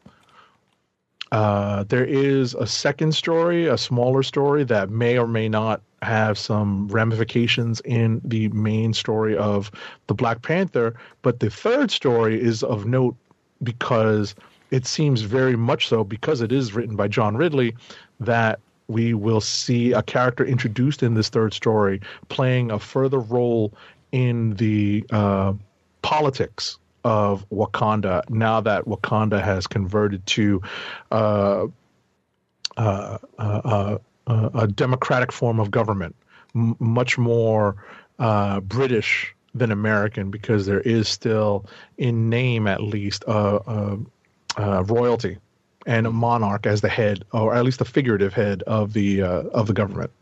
Right. Not and not only does this character um, come in uh, for that reason, but also some would argue, well, probably was going to happen in the defense of Wakanda uh, from within, possibly also without, because you know they're they seem to be setting this character up as a as another hero figure. Um, you know that that's probably going to. I'm not. Gonna, I don't know if I would say street le- street level for Wakanda, but probably you know we'll, we'll see how that how that works out. Because uh, we also get. Oh, sorry. Go ahead. No, go ahead. We also get an interesting revelation about a certain X character. Yes. Uh, in this issue, in the main, in so the main not. story, yes. It's a minor spoiler when we're talking about the X Men and the Black Panthers involved, but we do get a revelation about that character. Right. And going back to what Agent Seventy said about uh, going to, I found out the, the, the fact that he ends up going to Arakko. Uh, as I say my notes, like we know why he went to Arakko. you wanted to see his boo, um, to get some respite, and he ends and he ends up, which I thought that last page was kind of was was kind of I guess touching for for like a better word because it was like okay that I wasn't I did not I guess I should have expected part of that but didn't know it because what happened early in the issue was like seemed opposite of what you know uh what would have happened. Because I thought the character did actually have some animosity towards Wakandans um uh as opposed to what we found out at the end of it. But also like said yeah he went to see Storm. We all know this. So, and of course, he did see her, and they talked for a little while, b- b- little while, and, and he did get a little bit of little something out of it. Um, and I guess this is I can't remember if this is like, hey, this is uh them basically saying like, yeah, they're back together again because this they they flat out said like, yeah, when we got back together, there wouldn't be any any more secrets and anything. And I don't remember, and I've been reading the books like they've been seen together and they've been definitely together, but I don't think it has been outright said. It was like they are now back together. Uh, so T'Challa and uh, Ororo are back together as a couple, not married, just as a couple.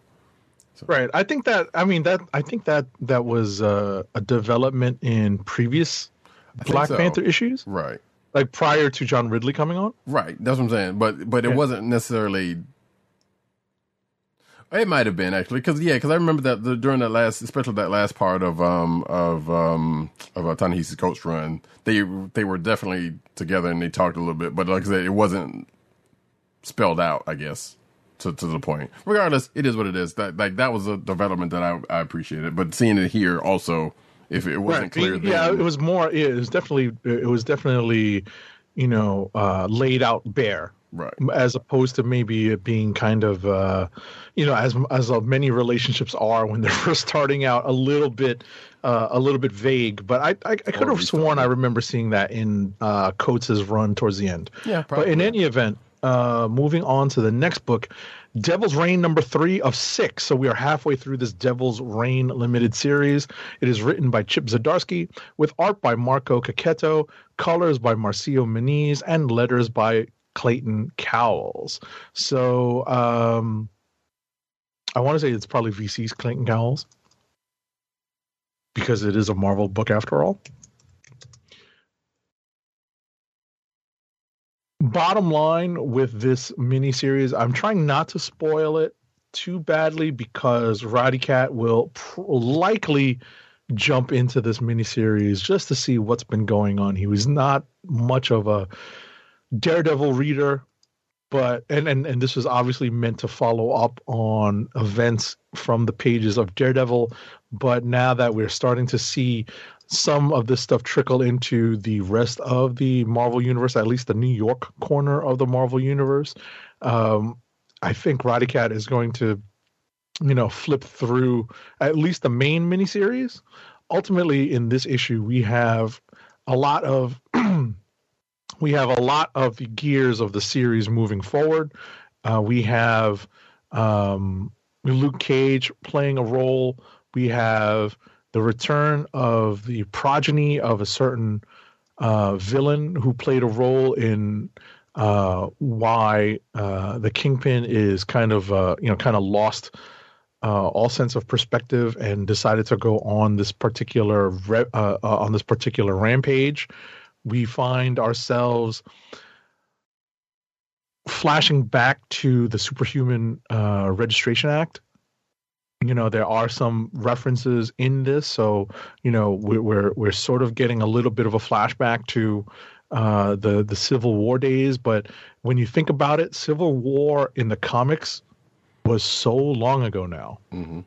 You know, there's an entire generation of readers who came up after Civil War was published. So it, you know, doing this whole Superhuman Registration Act style thing again, even though we've already seen Civil War II, we've already seen, um, um, and they even reference in this issue uh, Kamala's Act, And you know, enough- being a fun- being a thing recently. right, and funny enough, not the, the not the first time this week that that comes up, the superhero registration act. But I get to that in a minute Mm-hmm. or two. So you know, we you know, there's you know, we're definitely seeing the the the, the chips move into place, but I think the the action's going to start picking up even more in the next issue because that will put us in the back half of this miniseries.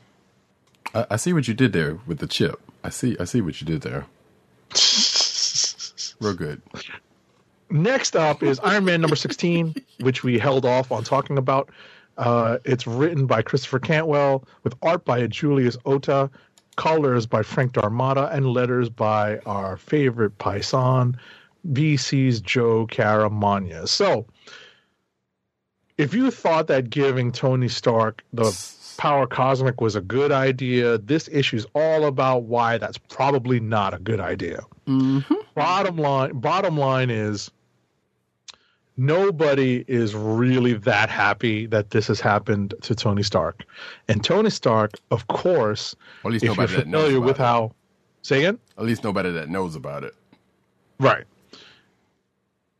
If you're familiar with the way Tony Stark has been portrayed through much of his fictional career, you can sort of guess where this was going.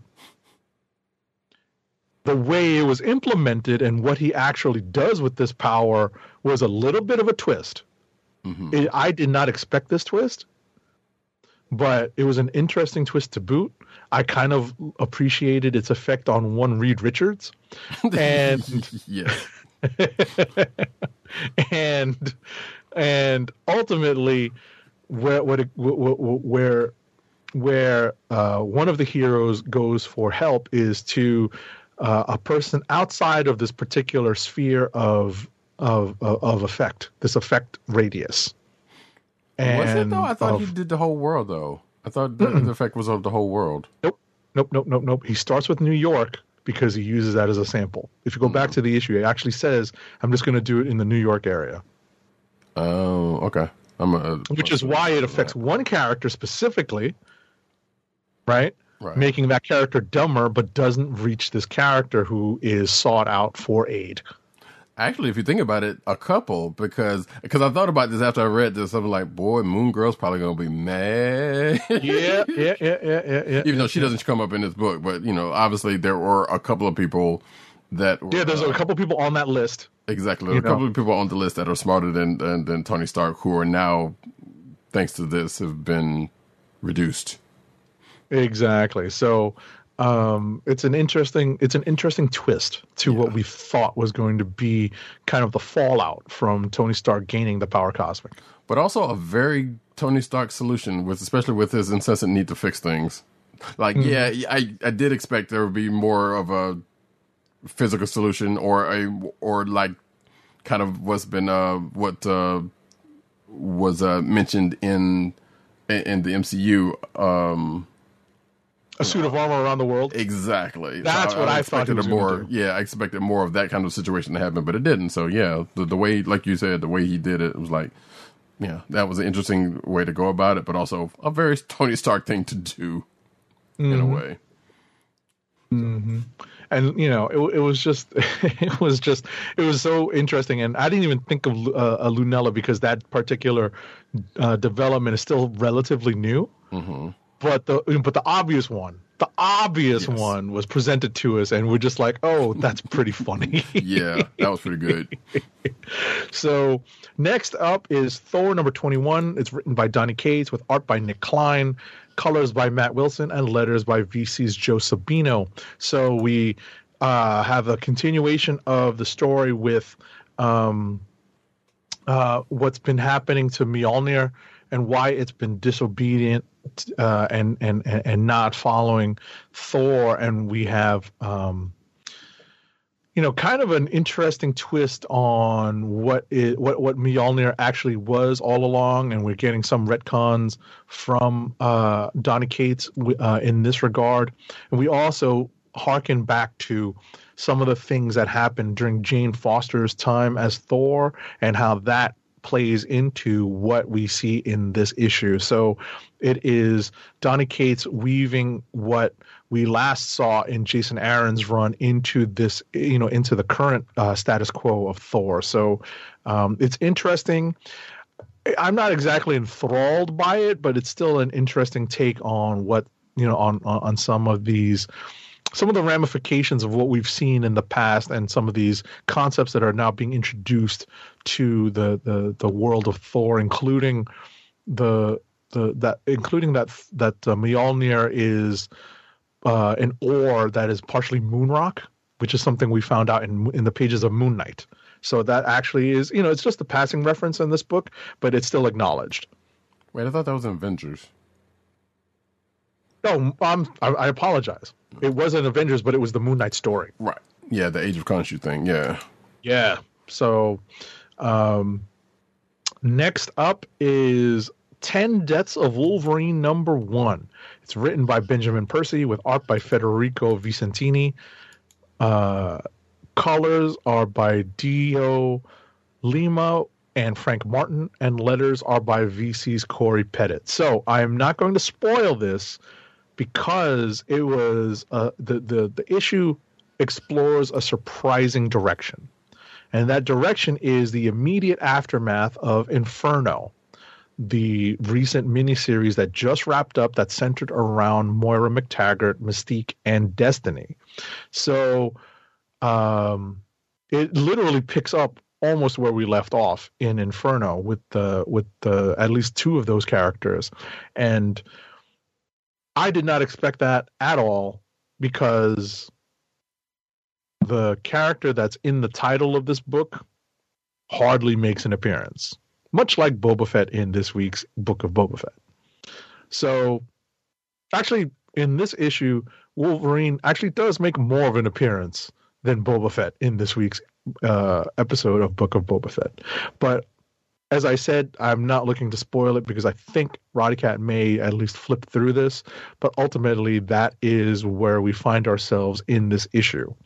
Uh, they do acknowledge some of the time traveling um, adventures that Wolverine is on, which he seems to be going on partially mentally, partially, you know, physically. So you know, at least through the magic of of uh, of Krakoan science and and and and and, and telepathy. So, you know, uh, Roddy Cat may end up having to take a look at uh, the ten lives of Wolverine as well. Last but not least is X Men number seven. It's written by Gerry Duggan with art by Pepe Larraz, colors by Marte Gracia, and letters by VC's Clayton Cowles. So, the uh, the the the catalyst for several things that have happened over the last several issues of X-Men with regards to Cyclops is finally revealed in this issue as a flashback. So any confusion that may have uh, emerged during the last several issues of reading X-Men well, when it comes to trying to figure out what you know Gerry Duggan is talking about, what the story is talking about with regards to Cyclops, is at least partially cleared up in this issue. But the mystery still remains as to um, what uh, you know what the uh, the ultimate what the ultimate uh, conclusion will be for this story because it does involve Orchis. It also involves um, uh, some idea of what uh, the Krakoans are doing in New York. So ultimately, I, uh, I don't know if you have anything to add to this. Uh, well, uh, just the fact that yeah, I thought you. I'm glad you said what you said because yeah, I going into this issue, I honestly thought I had missed something, even though I had been. Mm-hmm. I think I did too.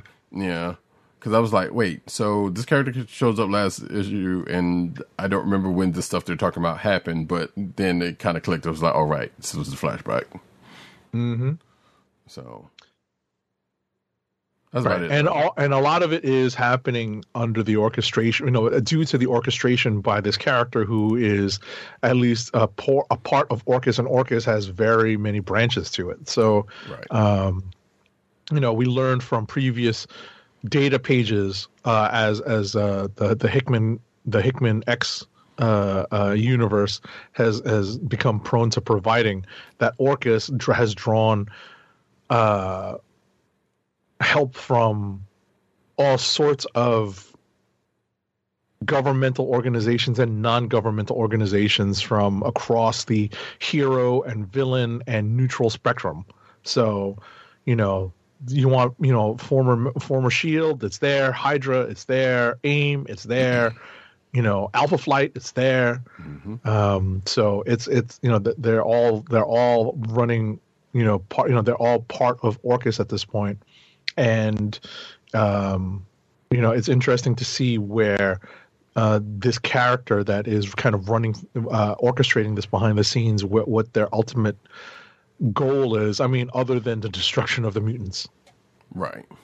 Also, I guess now that, that makes me think of something. Going back to uh, Marauders Annual, the villain that shows up there was said to be backed by some some folks, um, but we don't necessarily get a sense of who, except for a, a data page. But even then, doesn't necessarily say who.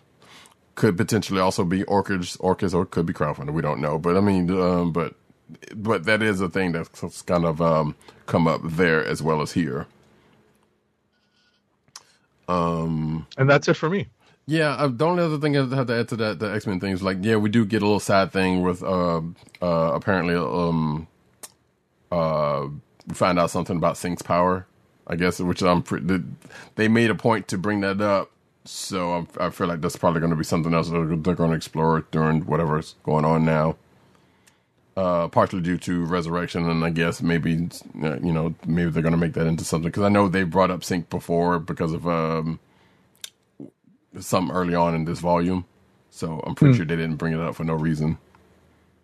Um, but I guess we'll see uh, why, how, or whatever. So uh, let's see. Let's get to my books, which I only have a couple left. Uh, Captain America, Iron Man, number three. Uh, so just like I said uh, just a second ago, um, oh, actually, come back to that. Uh, creative team is writer Derek Landy, art by Angel or Angel Unzueta, uh, color artist Rachelle Rosenberg, letters by VC's Joe Caramagna. But like I was just saying, uh, when Agent 70 was talking about um, um, Devil's Reign, uh, not the first time this week that uh, Superhero Restor- Registration Act comes up. Because as we come to find out, and I don't know if you plan on reading this, by the way, Agent 70. Yay? No? Not sure. I think I read the first issue, Right. but I didn't read the second one. So I may, I may not. We'll see. Gotcha. So Go basically, ahead. I mean, you know, you can talk freely about it. Well, I was, the only thing I was really going to say is that it happens to come up uh, for a reason as well as one of the as well. Let's put it this way: one of the uh, reasons why a character is doing what the character is doing. But um, in the words of uh, Firefly, curse your sudden but inevitable bet- betrayal because the person or the the entity that they were working with betrays them and uh, now this this person finds themselves in a position that they thought they had control over, but they didn't. But they don't. so, um, and on the other side of that, we get this this team of uh, would be heroes, you know, kind of feeling sorry for themselves because of uh, you know because of their showing in the last couple of issues. Uh, so whether something's going to happen to them in the next couple of issues, we'll we'll find out. I guess. Who knows? Uh, let's see. Static season one, number five, is my next book. As I pull up, bing. There we go. Um, creative team is writer Vita Ayala, art by Nikolas Draper-Ivey, and letters by AndWorld Design. Um, so Static and his friends end up uh, infiltrating this uh, uh, center that's basically kidnapping bang babies and experimenting on them, or and or test, you know, basically experimenting on, them to, to test on them and all that kind of good mess. But Static and crew goes into breaking them off. But first, we get treated to a rematch to with um, Hotshot from the last couple of issues. Uh, you know, a longtime rival, static rival, of uh, as as some might know. Um, uh, before kind of uh, that that getting uh, called off, and like I said, they end up uh, freeing these other kids that have been taken, and at the end of this, um, you know, uh, into this uh, get to a point which I will not spoil uh, that may not necessarily have anything to do with the cover if you're watching the video of cover, because actually that cover looks like he's in a cosmic cube, but not. No. Um, Aquaman, Green Arrow, Deep Target, number th- four. Excuse me. Thought I misnumbered that. Um, so this is a weird one. Uh, it's written by Brandon Thomas, Art by Ronan Cliquet, I guess that's pronounced. I apologize if I messed your name up. Colors by Ulises Arreola. Uh, and letters by Josh Reed. So basically, uh, Aquaman and Green Arrow had a Freaky Friday thing going on, uh, thanks to the the villain. Um, as of last episode, uh, as last issue, they tried to esc- escape this facility, but they kind of can't because it's on in space. But they end up um, uh, doing that, but only to find themselves on the planet of the apes. Not literally, but um, pretty much similarly, because they get back to Earth and come to find out that is uh, where they end up is uh, not the same way it was when they left it. And not only that, but when they get to Earth, they find out uh, that a character that they've been going up against um, somehow, some way had a had a change that was uh, not like um, like they've been going through in the last couple of issues. And in the midst of that, they've also been dealing with um, uh, you know, uh, internal stuff within themselves because obviously they well because because of their Freaky Friday situation, they have switched bodies and memories, or or and their memories have been blended, and they're kind of forgetting or seemingly forgetting parts of their old life and their other in their original bodies, and uh, so they're kind of coming to terms or they're basically still set to try to reverse that, but you know things are still kind of going on. Uh, and one of them's kind of feeling a little bit more effects of it than than the other, as one might expect in that in that team up, um, because they don't have the the uh, the thing that they used to, the the strengths that they used to have.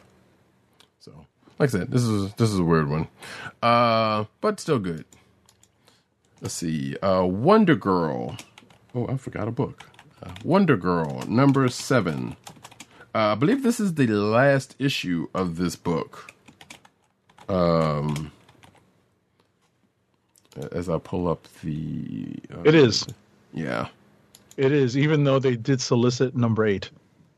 okay, yeah, because um, I'll just go ahead and say that at the end of this book, it's uh, going to be continued in the um, Amazon event, Trial of the Amazons, which I I probably have mentioned uh, briefly mentioned in relation to Nubian uh, Nubia and the Amazons, and I'm pretty sure Wonder Woman was involved with that, obviously, but I haven't been reading Wonder Woman, so I don't know what's going on in that book. Um, uh, the creative team is writer Joëlle Jones, art by uh, Leila Del Duca, uh, colors by Jordie Bellaire, and letters by Pat Brousseau.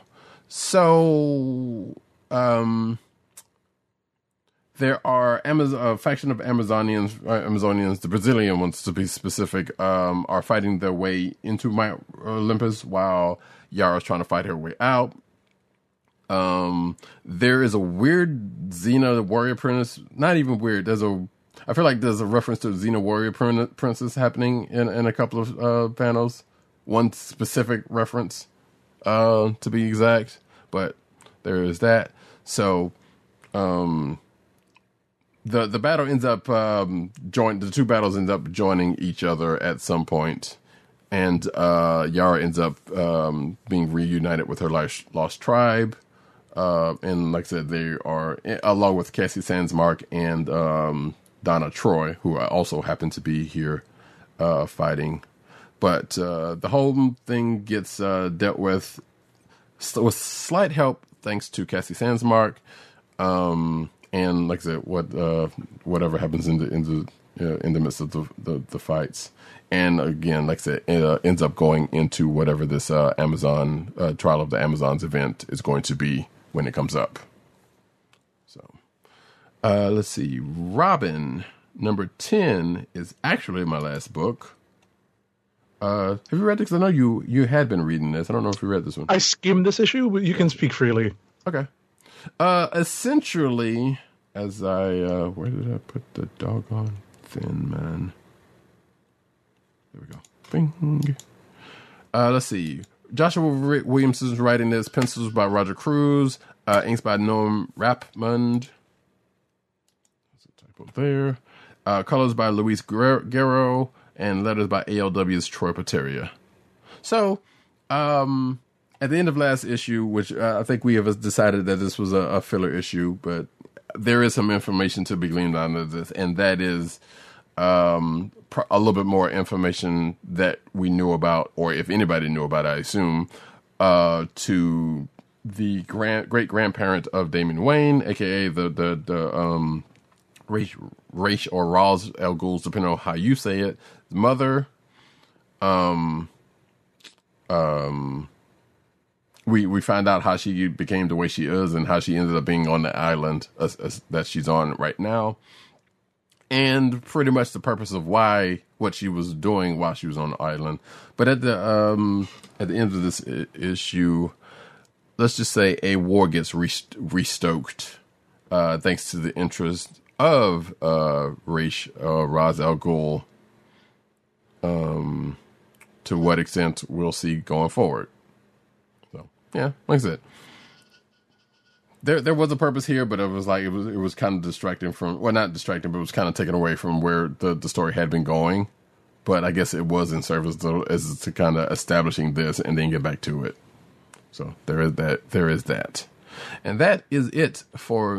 Oh, mm, well, I I skimmed through Teen Titans Academy number eleven, um, and I feel like that's kind of catching up to Future State, uh, where we where we know what happens in this Future State, but also kind of goes slightly past it. It seems like, but I'm vaguely remember what happening in what happened in that Future State uh, issue to to recall that uh, completely. And that might be the end of that uh, um, uh, thing, but I'm not sure. I think there might be more to it, but I'm sure. I, I forgot to look at the last uh, to see if there was any more on that last page, but it is what it is. And that is it for me. So, clicks of the week. Clicks of the week. And I think they also they, they also gloss over the who Red X is, but we kind of find out who that is in that Future State Teen Titans Academy book, and but they do kind of re go over that and what, uh, or a, another version of what happens uh, at the end of that. I think so. Anyway, uh, clicks of the week. I think we pretty much got our. Well, first we'll get two dirts, uh, then we'll do ours because I feel like we have we have ours totally in hand. I think that's That's funny. that's apparent. Um, so dirt, and I don't think I pulled this one because I wasn't expecting any any side pulls like this. But regardless, uh, duel number one from I'm going to pull this up real quick. Uh, he sent us a link um, from Bliss on Tap Publishing. Uh, let's see. Uh, he said the print comes out. Uh, the print is out this week, and I guess it goes on digital next week. But he said, well, according to this thing, it says, uh, "Are you ready to duel?" And that kind of puts me in mind of Yu-Gi-Oh, but that's just me. Uh, first, That's true. in, in the first issue, we meet an FBI agent tasked with investigating the mysterious uh, deep website Duel.global, which pits its growing number of subscribers against each other in real life in a race to stop a high schooler who has challenged the site's highest ranking dueler in a match to the death. So, kind of sounds like a video game, kind of sounds like some anime we've that, that that I'm sure we've run across at one point in time. So, but yeah, that's Dirt's uh, particular click of the week. Um, and ours, matter of fact, hang on real quick. I will just like, yep. If you're watching the video version, you can see the cover for it right there. The other way. I'm gonna get my my thing straight. So, but for ours, or I'm, I'm not gonna speak for myself, but I think it's fairly safe. It's safe to say it's Mary Jane and uh, Black Cat number one Beyond. Yeah, I was about to say. I totally said mine. You did say that. So, Yeah, you did say that. So, so Roddy Cat is in fact concurring with my choice this week. Yes.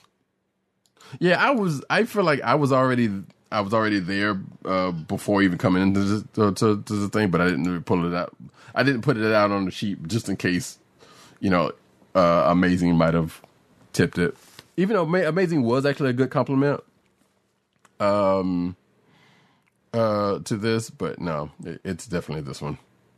that being said, we are going to go into the news section, but first, an ad read. All righty. Our first ad read of the show is for Funko Fun at First Sight. It's your home for exclusive collectibles such as their world famous pop vinyl bobbleheads, apparel including t shirts, hats, and socks, and brand merchandise including their custom DIY pop figures. And now the listeners of the Comic Book Chronicles can enjoy 10% off your entire purchase when shopping at Funko. To place your first order with 10% off and to help keep our show free for you, go to our network website. Please go to our network website at cspn.us. That's cspn.us. Then click on the Keep Our Podcast Free link that is there at the top of the page. From there, scroll down to the Funko link and place your order. When you get to the checkout, put in the offer code SHOP10, S H O P 10, for your 10% off discount. Funko through cspn.us. Do it today. And now we get into the news.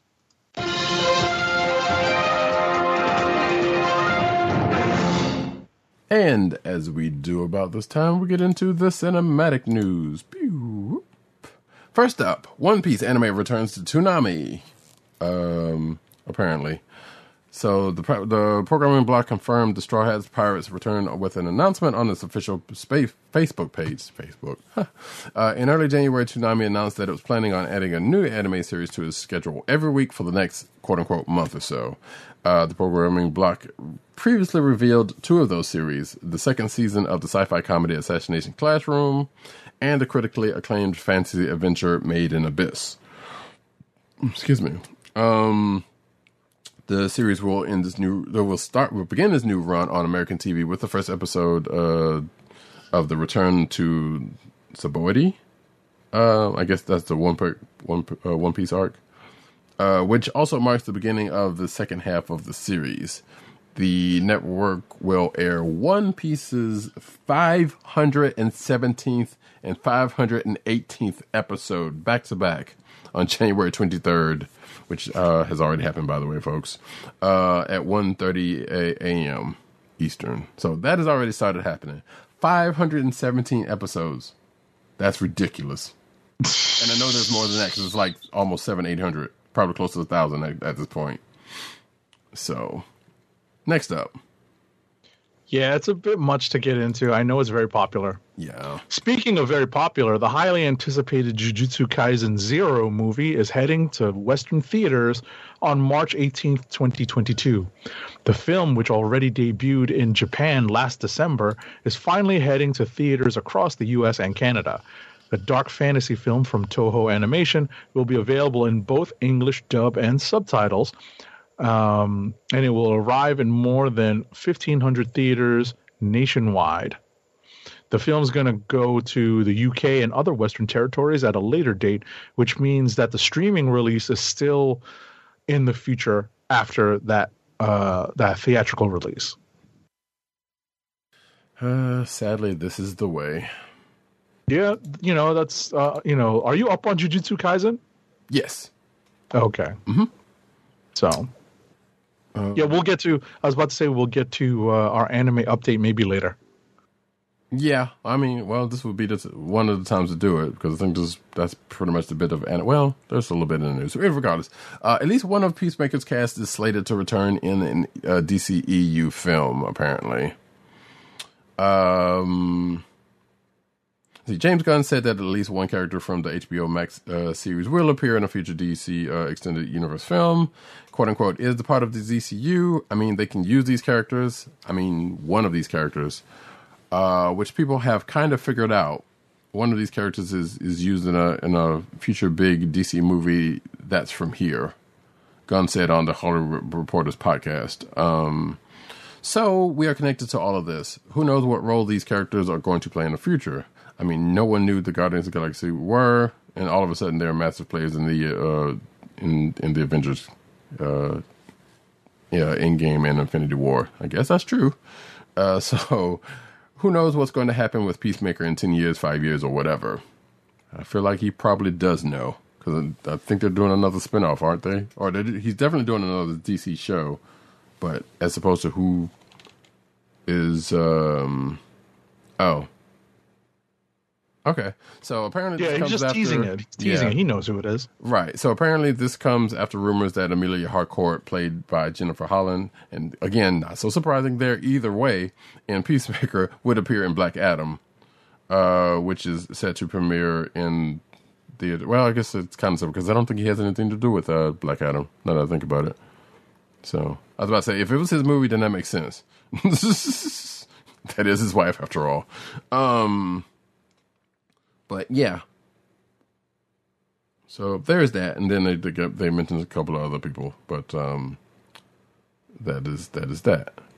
Next up, Next up, so this is a, a link to an article from the Hollywood Reporter that is uh, kind of a lengthy uh, interview with uh, the actor uh, Chukwudi Iwuji, who plays uh, Vern, I mean Murn, on uh, Peacemaker. And he also, in this article, talks about a complex character that he's going to be playing in Guardians of the Galaxy. So, talk about um, talk about James Gunn, you know, uh, using the same stable of actors for multiple projects. Because uh, in this article, uh, Iwuji says he literally went from dancing on the soundstage, you know, with that's a reference to the opening uh, credits for Peacemaker, to uh, James Gunn telling him, "Come over here. I want to. I want you to be in Guardians of the Galaxy 3. So that's pretty cool for him, at least. yeah, And we yeah. still don't know who he's playing. right. And honestly, part of me reading this thought like, wait, I thought he wasn't doing Guardians of the Galaxy three. Uh, James Gunn, that is. No, they brought him back to do that. Now that he's been reinstated at Marvel. Yeah. So, okay. Um. So yeah, I guess we'll find out at some point who um who who's going to play in the in Guardians. And yeah, this again, no surprise. James Gunn using his own stable because he has been, you know, this whole time. Like we famously, his brother's been in a lot of his stuff, or at least at least Guardians of the Galaxy and uh um uh, Suicide Squad. Sure. So, and actually probably other members, regardless. Uh, next up, and not the first director to do this. Obviously, there are there are people who uses their own stable of people repeatedly. So, not that big of a surprise. Um, I guess, well, Sylvester Stallone, I guess, fits in that also because, in in a way, because of her Guardians and Suicide Squad. Anyway, um, all the changes made from the comic book uh, in episode one of Naomi, and this is a spoiler alert, but I'm not even going to get through all go go through all of this. So if you, uh, as I said earlier, been watching this Naomi show, and it's kind of quite CW, and this um, article kind of goes into uh, some differences between.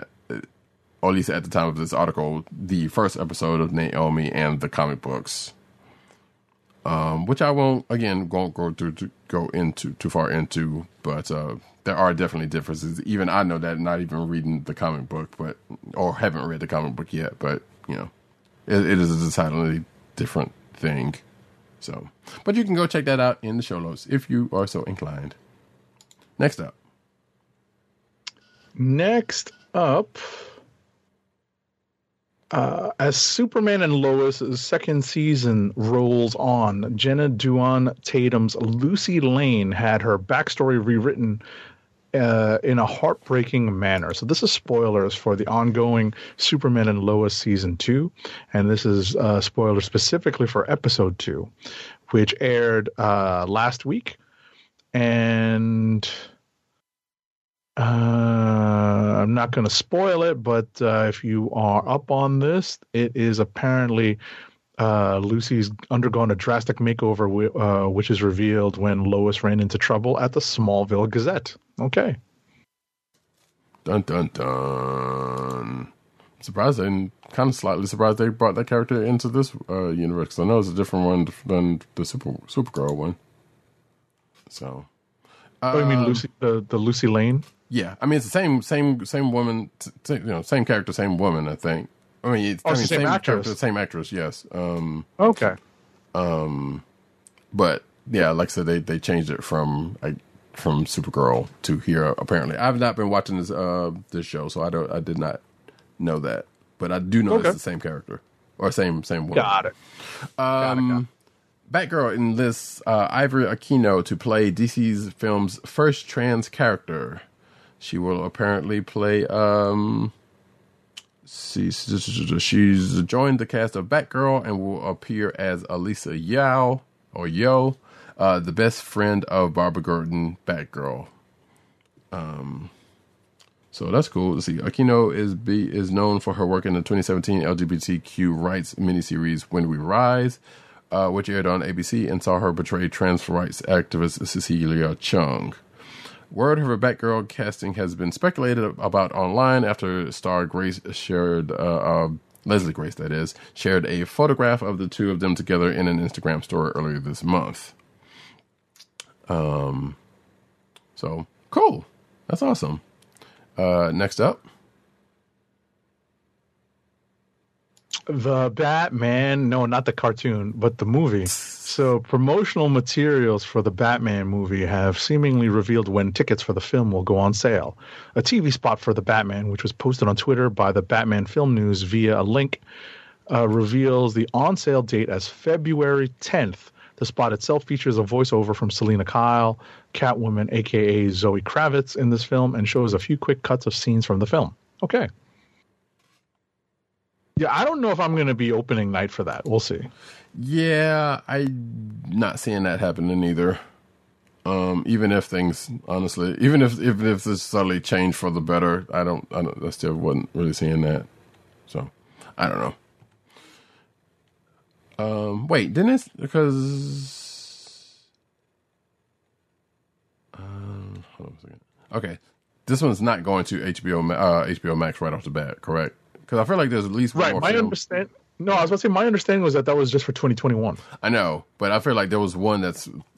I thought there was one that well, Matrix. That was the the, the one that came out this year that was still a part of that, and I think that might have been the last one because I thought there was like at least one No, more that was Matrix. in that. Matrix dropped in 2021, like at the end. It was like Did it? between Christmas and New Year's. okay, well, uh, time, folks.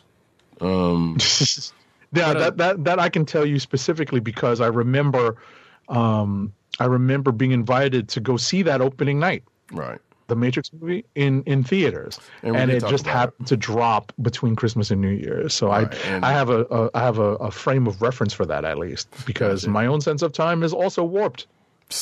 Yeah, but I feel like the, the still yet I feel like there was there was another one that was supposed to. And now I know this, but the Batgirl one is definitely, but that's wasn't slated to go in the theaters. That's just HBO Max. But I thought there was one that was still doing the whole mm. day and date thing. No, I get it. Uh, but I could be wrong. Regardless, uh, it's still coming. And speaking of the Batman, uh, the Batman's director on building a new Batcave and the Bat uh. So apparently, according to this article, the Batman is uh, set to take a more realistic approach to the Dark Knight, and that extends to the Batmobile and the Batcave too. Uh, during an interview with Esquire UK, director Matt Reeves explained his take on Batman's uh, iconic vehicle quote unquote, the Nolan films established uh, the Batmobile as a tank, which was a brilliant idea, he said. But I thought, wouldn't it be cool if the guy is a loner and a gearhead and fashioned these things by himself, taking apart, uh, taking parts from other cars and kit cars. So it's recognizable as a car this time, but it's like a muscle car, one that he's made himself. And I guess this article goes on to um, does state more differences between Nolan's uh, Nolan's Tumbler and this here vehicle. So, sure, all right, cool. Next up, Next up, so this is just an article, uh, kind of a, a an opinion piece from CB from a writer at CBR that basically talks about how Sony already has a killer send off for Tobey Maguire's version of Spider-Man by portraying or by, by by telling the their version of the story of Kraven's last hunt, uh, and by using that to give kind of a, a fitting farewell to the Tobey Maguire version of Spider-Man. So that's what this piece is about. yeah, which is also which is kind of weird considering. I mean, you, they could do it, and I'm sure it would it would be great, but also they kind of already have something built in to do that. It's called Spider Verse. If they wanted to go that far, but who's to say if this is even? What do you mean? happen? what do you mean? Oh, you mean to give Tobey Maguire a send off? Yeah, Oh, I see what you mean. No, I mean I, I get why this piece was written. Sure. Because you know, uh, there are still a few kind of uh, Spider-Man story arcs that people just know by name, Right. and Kraven's Last Hunt is one of them. And everyone's kind of looking for a way to adapt that particular uh, story. So Sure. But also, Kraven was supposed to have a movie, but I, I so that, well, technically that could have been it. Uh, if they were gonna, unlikely that would have been like a precursor, you know, like a like a uh, uh, uh, uh, uh, uh, what you call it, uh, a standalone before going into Last Hunt. I would think so. yeah, If they were going to do a Kraven standalone, you would think, but also this is not the first time they've like, well, okay, we're just going to blend this origin with some other stuff that happened later on in, in whatever character storyline. So they they could Yeah. totally no, that's both. yeah, that's definitely true. But So- uh, but yeah, you know, I mean, that was my understanding of the situation is that Right. if it was going to be a Kraven movie, it would have been a separate. It would have been separate from Last Hunt. Right. You know, like they would have told a different story. Right. So yeah, but again, this is all speculation, and, and this piece is saying, you know, this is not saying that this is a definite thing. Right. It's just what. Right. It's not news. That's me being editorializing. Well. I mean, that's me editorializing. Go ahead. Um. Anyway, let's see. Sony will start production on the Spider-Man spin-off movie Madame Web soon, apparently, or or at least this is rumored anyway. Uh, it looks like Sony Pictures is pretty far along in the development of Spider-Man spin-off Madame Web. Uh, in fact, according to um, superhero movie insider Charles Murphy, which made me think of Charlie Murphy, who is this who is passed. Um,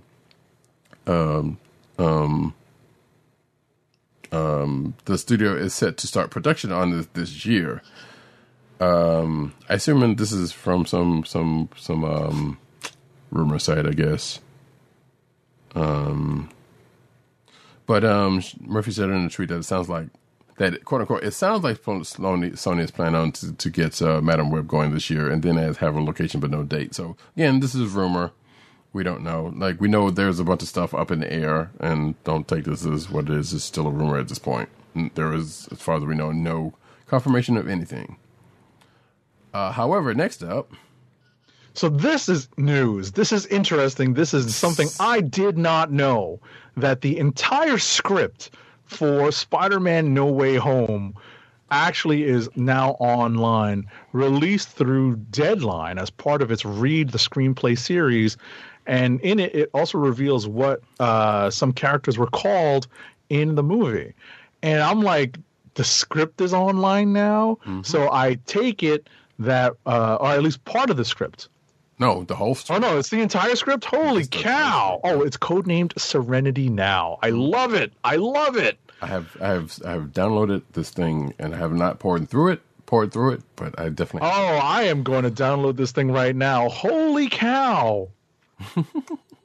That's insane. So I am glad that Roddy Cat has now watched this movie before this was released, or before he looked at this. I presume. I hope. Well, I wasn't gonna. Yeah, if I hadn't, I wasn't gonna actually. I was still gonna download it, but I wasn't gonna look at it. You know. Yeah. Oh my god.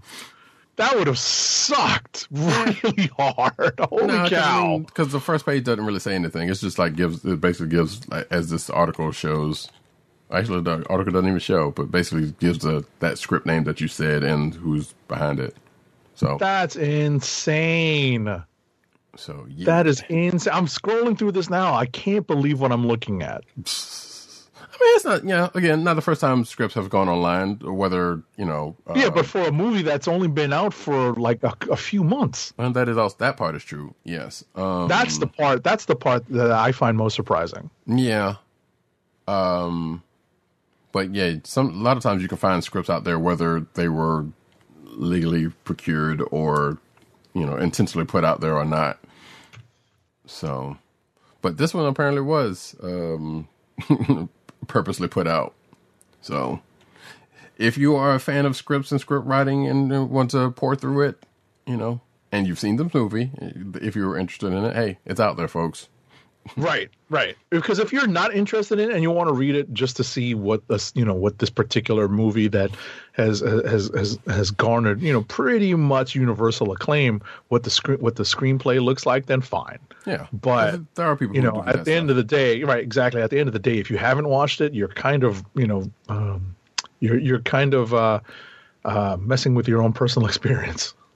Yeah, which If you're I reading this, so. right, if you would have better sense to not do that if you were bothered by that sort of thing. But Hmm. so you know, uh, nevertheless, like I say, in the show notes, folks, you can go check that out. Uh, next up, though, speaking of uh, Spider-Man: No Way Home, um, uh, Spider-Man: No Way Home director reveals "quote-unquote" therapy session held for Tom Holland, Andrew Garfield, and Tom Maguire.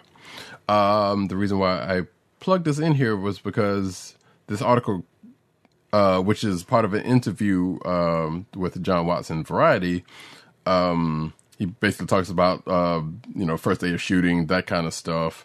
But also in this article down in here, um, he talks about storyboarding and, and you know the, the issues with COVID that they have to deal with, and um, you know various things round about that.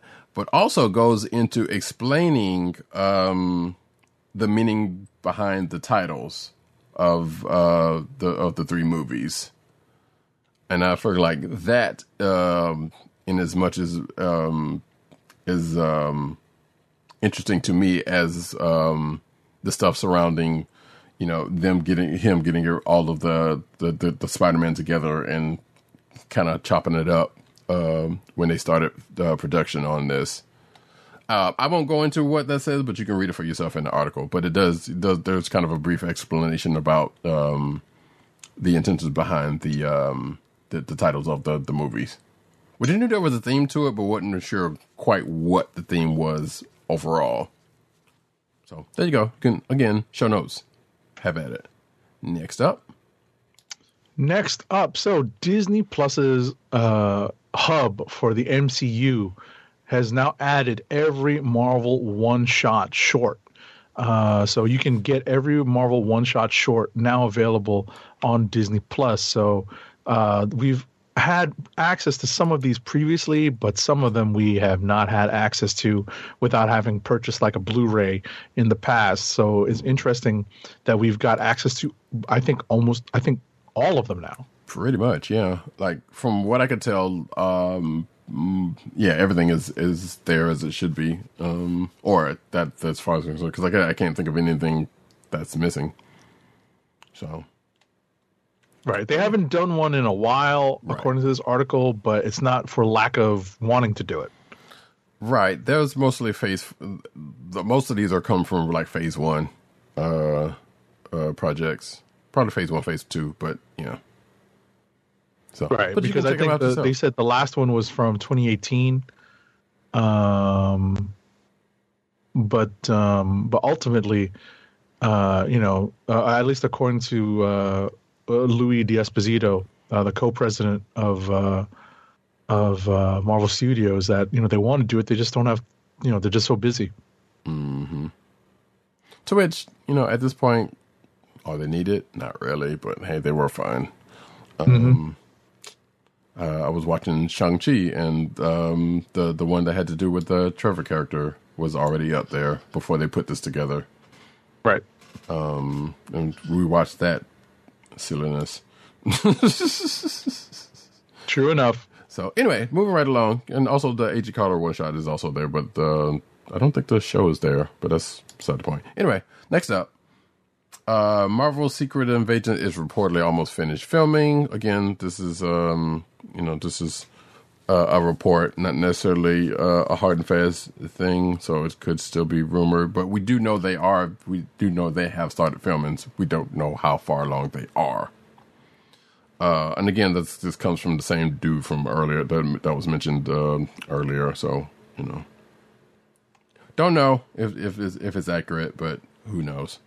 Next up, All righty. So, uh, Eternals visual FX supervisor Stefan uh, Ceretti might have just confirmed that uh, Dane Whitman's Black Knight will appear in the new Blade movie. In an interview with comicbook.com, Ceretti discussed the magical ebony blade and his additional supervisor who's now working on Blade. Quote, the funny thing is, my second on the show, which is Martin Larson, my additional supervisor, is actually going to be supervising Blade very soon. So Ceretti tell, told him uh, that giving that to you as a gift, use it wisely and make good out of it. But he's sure that it's going to do actually even better. and so what's implied is that it is uh, the result of the uh, the the Kit Harington and Blade voice cameo at the in the post credit scene of Eternals. Spoilers for Eternals. Sure. We still don't know the connection between those two characters because, you know, they don't seem like they would initially go together.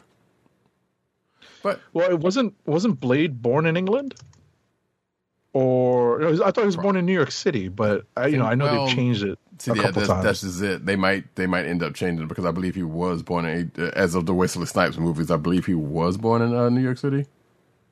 oh, is that what it is? Uh, Because apparently, I believe. at, at, in the comics, he's born in England. Right. So I think Don't- that, I think that's probably what it is. Yeah, th- like I said, don't quote me on it, but I feel like I remember one of the Blade movies kind of going back to his origin, and, and I believe he was technically born in New in New York, I don't, right? Yeah, that's what, that's I- what I'm. That's what I'm remembering exactly. Right. That's what I'm re- remembering, and not being all that familiar with the Blade character um, up until then. So it's interesting. It'd be interesting if they kept him in Britain for Mm-hmm. that purpose, at least for a little while, and had like roots for him to revisit. Sure. You know, because he doesn't have to. You know, because uh, what you call it? They wouldn't have to. They wouldn't. They they may not necessarily force Mahershala Ali to take on uh, a British accent, but at least they would preserve that part of the character's uh, history Right. and origin to give him a reason to be in England. Right. And they definitely didn't at the end of Eternal. Spoiler alerts if you haven't seen it, which, by the way, it's out on Disney Plus, so you can go watch that, uh, which I Mm-hmm. have recently re- rewatched. Um, and uh, so, yeah, like I said, you can, you know, how they end up doing that. Yeah. I And I was thinking, like, they could, I know I've seen videos on this also, but they p- could also tie Blade to Moon Knight. Because it sounds like there, there are there have been theories that are tying Moon Knight to Eternals somehow in a way. I haven't watched those videos, but you know, I've I've seen them out there. Actually, I take it back. I did watch one, but you know, I don't think I paid attention. Regardless, this is the thing. That's a thing. We'll see where what comes out, uh, what it comes out to. Um, Star Trek Picard weapons welcomes back TNG's Whoopi Goldberg in season two trailer. Um, so the new preview for Picard's ongoing re- adventures reveals that Guinan, the ageless El, Mar- El Aurian uh, bartender and the starship captain's most trusted confidant, will return to give her old friend some much-needed advice during the season's next, uh, the series' next season. The trailer shows that Guinan is once again running a bar, this time on Earth. Uh, the character was originally introduced in Next uh, Next Generation second season and played a key role in seven several of the series' most famous uh, episodes, including the time traveling two power Time's Arrow, um, which kind of came out of nowhere, and I don't think it ever explained that where the character came from. Because I just remember she just showed up one day, and I know she's a, Whoopi Goldberg is a big Star Trek fan, so that's not that. But like, like where did this character just come from out of nowhere? But it never really got into that. So regardless, but we do know that uh, Guinan and Q don't like each other, and Q is going to be a part of uh, Star Trek Picard season two. So there you go. Um, and I'm kind of looking forward to that actually. Um, d- despite whether the show is actually needed or not, you know, I'm kind of looking forward to just watching it. Uh, which uh, is going to be March 3rd when the new season starts of Star Trek Picard season two. Next up. Next up, uh, in somewhat surprising news, Paramount delays Mission Impossible 7 and 8 nearly a year each. Paramount Pictures and Skydance announced that Mission Impossible 7 and 8 will both be delayed until 2023 and 2024, respectively. So now the new release dates will be July 14th, 2023, and June 28th, 2024 part of this is obviously understanding why you know this is possibly delayed because you know the production struggled during uh, some of the earlier more intense parts of the uh, covid-19 pandemic and now we're having issues obviously with people going to movie theaters so that makes some sense But nevertheless, we are going to get more Mission Impossible movies. And not, I love those movies, so I'm not even going. I'm not even tripping. But I'm like the, they've still been good so far, reasonably good so far. How long that's going to last, we don't know. Right. before we start getting into a Fast and Furious, Furious situation, which again, still good, but getting a little long. Yeah, it's you know there, there's definitely you know there's all there are good Mission Impossibles and bad Mission Impossible. Same with Fast and Furious. As much as I like to say that's my guilty pleasure uh, um, uh, movie viewing, so So yeah, you know that's that's that's that's you know that's generally when you get that much of the product. That's generally how it goes. yeah, yeah, indeed. That's not necessarily comic book uh, uh, uh, stuff, but sometimes we, you know, with the Fast and Furious, sometimes we di- di- di- divert just slightly because it's fun, pop culture stuff. Um, transfer. Well, blah, blah, blah, pit, pit, pit, pit. This is a weird article here. No, it's not a weird article, but um,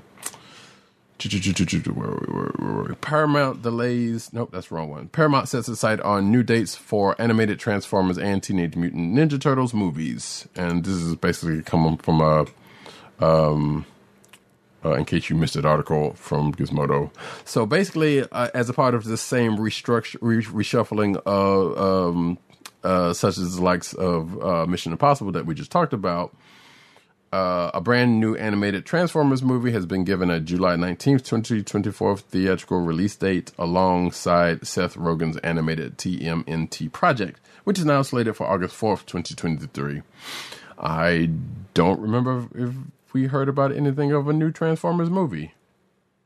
Oh well, a new animated Transformers. Let me rephrase that. Um, so this is slightly news to me, unless we talked about it before and I just blocked it out. One of the two. Who knows? You know, And I it's think it's news. I I don't recall. yeah. And more likely, it's probably Cyberverse. Who cares? But I mean, if it's not, then we'll see as uh, as the time gets closer. I guess. Next up, though.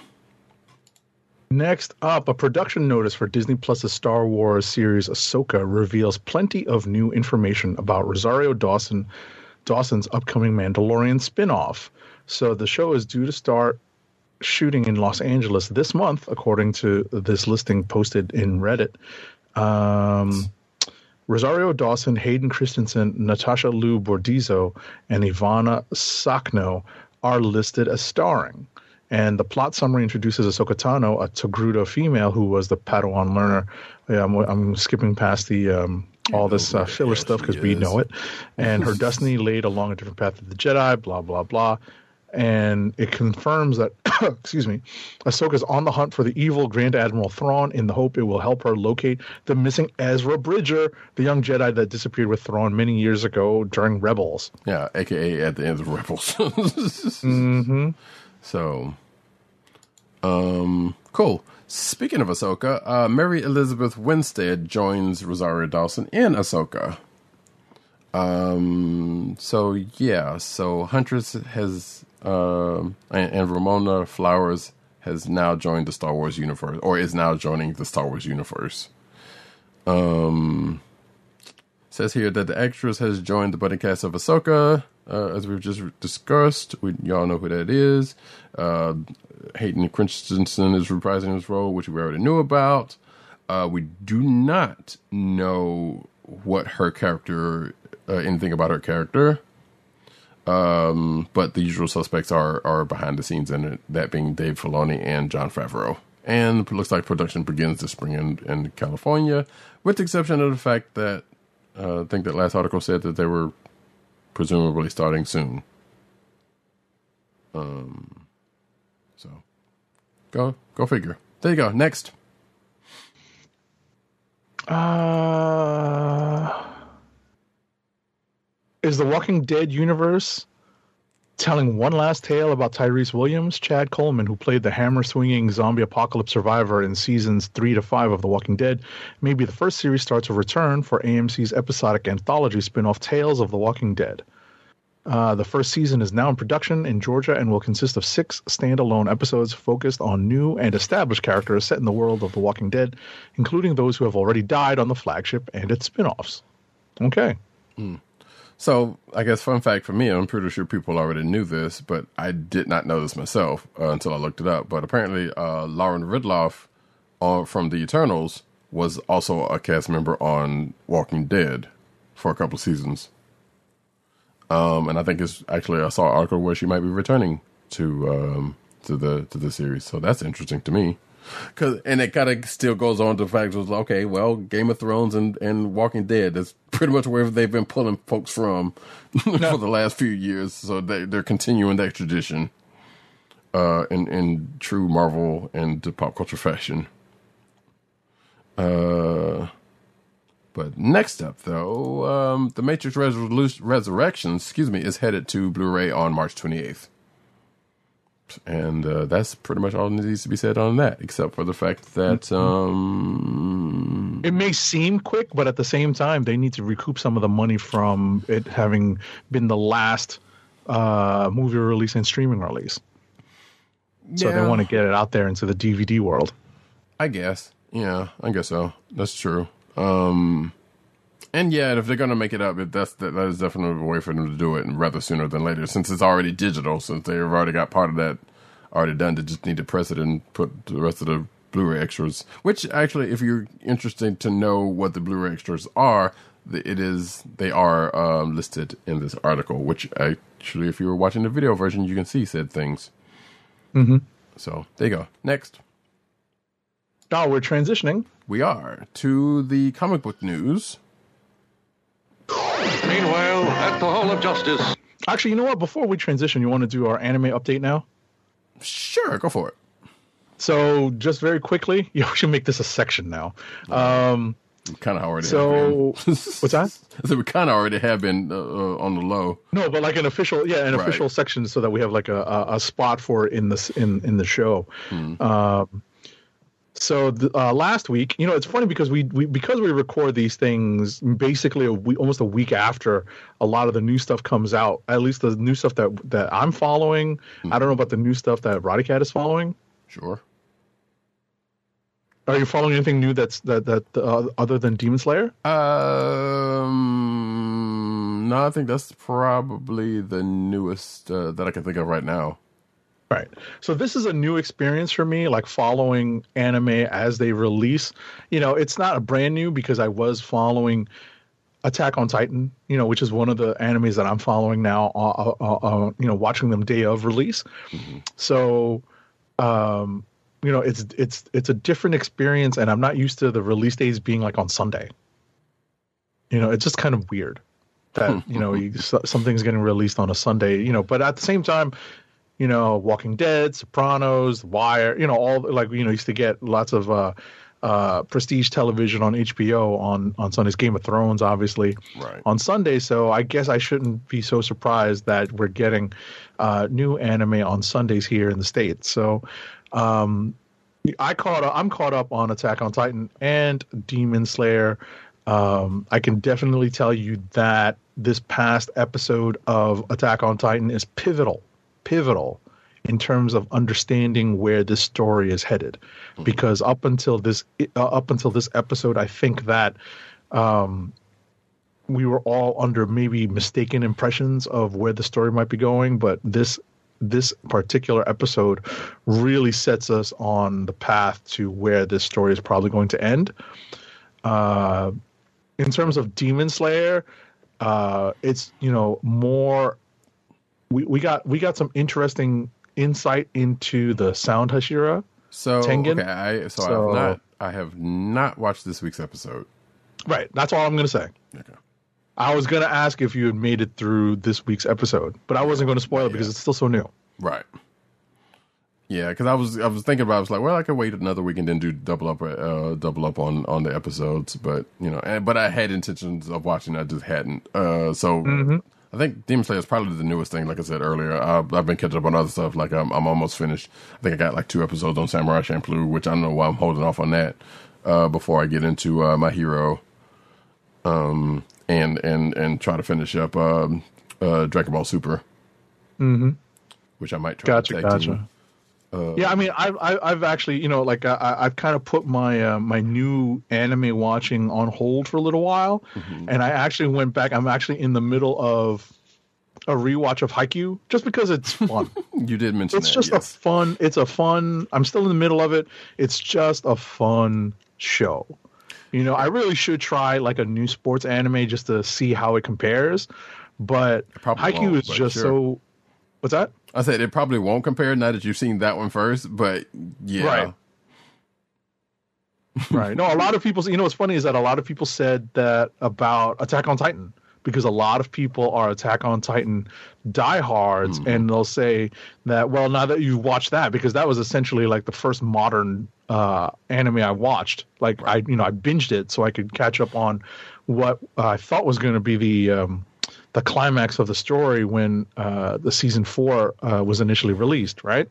So, um, you know, having done that, uh, and and and and I did, I definitely had people in my anime uh, on my anime advisory board tell me that um, you know now that I watched that, you know, everything else may not compare favorably. I don't agree with that necessarily, but I definitely see the I definitely see the point because I think the storyline is much more complex than some of the other anime that people have come up watching. You know, not to not to um, talk smack about Dragon Ball, but it's definitely not as complex as Attack on Titan. Right. Um, and yeah, I mean, I don't think everything should necessarily compare. It doesn't necessarily mean it's going to be favorable or you know or detract from it. It's like some things just hit differently, you know. Like yeah, definitely Attack on Titan. Uh, Attack on Titan is one of the big current, uh, uh, not current, but modern, as you said, or or, or current phase because obviously you know the, the anime's got a long history. One of the ones that hit a lot of people strongly in, in one fell swoop. You know, we've seen that with uh, My Hero. We've seen that with uh, Demon Slayer to a to a slightly smaller extent, and Jujutsu Kaisen, but to a smaller Yeah, yeah. I was gonna say because Demon Slayer is so so new, and there's so little of it out there, even though the manga is finished. So Right. I think that you know Demon Slayer is having is in the process of having that effect. Right, but but even when it started, like people people took to Demon Slayer in a big way. Like I've the a whole thing I've seen when it, when people started getting onto it were like you know just glowing you know all Right. over social media uh, about Demon Slayer when it when it uh when it popped off. So it's kind of having a similar effect that that uh, Attack on Titan did in a different way. Gotcha. And my hero specifically because that one definitely people were like just all kind of all over that one positively. Right.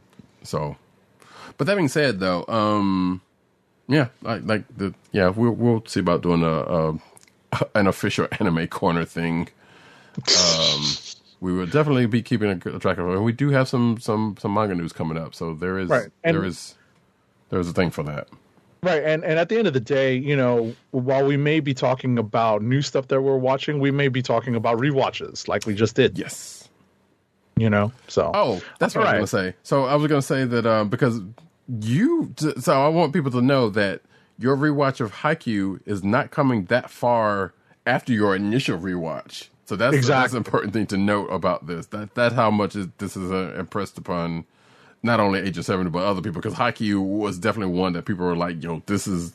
Like you know, f- especially for Like, this a- is the a sports anime. exactly for Yeah. a sports anime. Now, granted, people before that were on like Yuri on Ice, but those were that's kind of a more niche thing to to certain Mm-hmm. people, to some people. But Haikyuu has taken has been taken by a lot of people as being like just a great sports anime or just anime in general, but def- definitely for sports anime.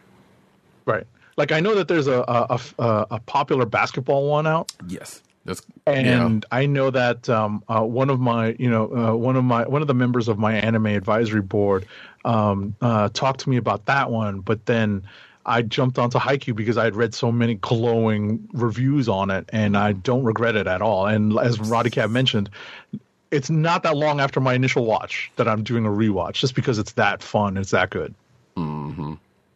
So that's something. Like, granted, there are people who who who do that kind of stuff, but it doesn't. Not everybody does that just like that quickly after watching initially watching Right. a show. So Right, right, right. I need to get I need to find a sound effect for our anime corner bits. So yeah, we'll we'll get on that. we'll Um, figure it out. You know, maybe I'll do a rotation of uh, some of the anime songs that are super popular. You know, just like a te- like a two second or three second um, sound effect or bit or something. Because you know we do have one particular sound effect um, that is anime based. Now I I gotta know find one in it. particular that I'm planning on pulling because I think I already got it. But Well, no, I mean I already have one. I just have to find it on my board because it's just been a while since I actually played it. Hmm. Um, Well, no, I'm. I'm talking about for my own benefit. For my own benefit, because like I said, this is this is a pretty good sting. I think. Oh yeah, no, I got you, I got you, I got you, I got you. Because at the end of the day, I've got some stuff from Voltron, but in terms of like uh like the more classically trained anime ears, um, oh man, what happened to it? I could swear I used to have a Kamehameha uh, Yeah, on did, my soundboard. You did because you feel like you've you've. I've played it before. Yeah, recently. Yeah. I've played it before, so I just can't. Fi- I'm just looking for it, and uh, but but folks, this is you know this is just a result of me having a very crowded soundboard. Uh, lots of sound effects all around. But like I said, like I said, we'll get that together uh, for, for Mm-hmm. going forward. So let us get back over to the comic book news. And the transition, I'll play it again. Comic store publisher market shares uh, for Q4 2021 come out, and apparently DC has gained on Marvel, uh, according to this article. So DC Comics narrowed uh, Marvel Comics' market share lead in Q4 2021 based on sales of comics and graphic novels tracked at point of sale by the ComicHub system at stores uh, selling American comics around the world, uh, and provided to ICV2, which is this article is coming from, who kind of track that kind of stuff. Uh, I'm not going to go through all of this data because it's all data points, but basically, uh, Marvel's still number one, DC second by by a uh, margin um, Image, Boom, IDW in that order, Dark Horse, and it keeps going from there.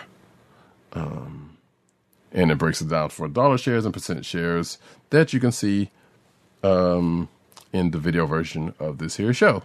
You're welcome if you are interested in that kind of stuff. Next up. Next up, in interesting news, IDW is losing the publishing licenses to specifically G.I. Joe and Transformers.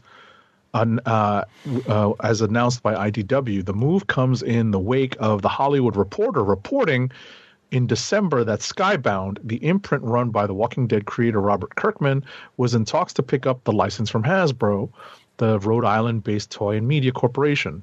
So the announcement says at the end of 2022, IDW will bid a fond, will bid a fond farewell to the publication of GI Joe and Transformers comic books and graphic novels. They've had these licenses specifically for Transformers for 17 years and for 14 years with uh, GI Joe: Real American Hero. Um, IDW retains Hasbro properties My Little Pony and Dungeons and Dragons comics. Um, And I don't know about ROM Space Knight, but I know that that is also a Hasbro property.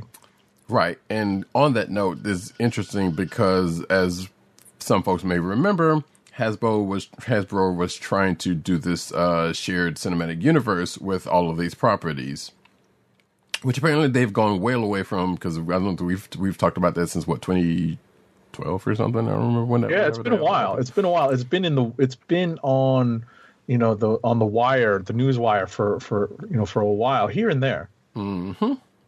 So um, we do know that there is a that that um, Larry Hama is still doing his IDW his um his um his run of GI Joe Real American Hero over at IDW. With, with whatever's going to happen with that, maybe that's just going to go over to uh, Skybound if that's. If if they end up picking it up, and there are definitely like two or three um, Transformers books in addition Right. to other you know uh, crossover books and whatever that uh, that they're probably finishing up on.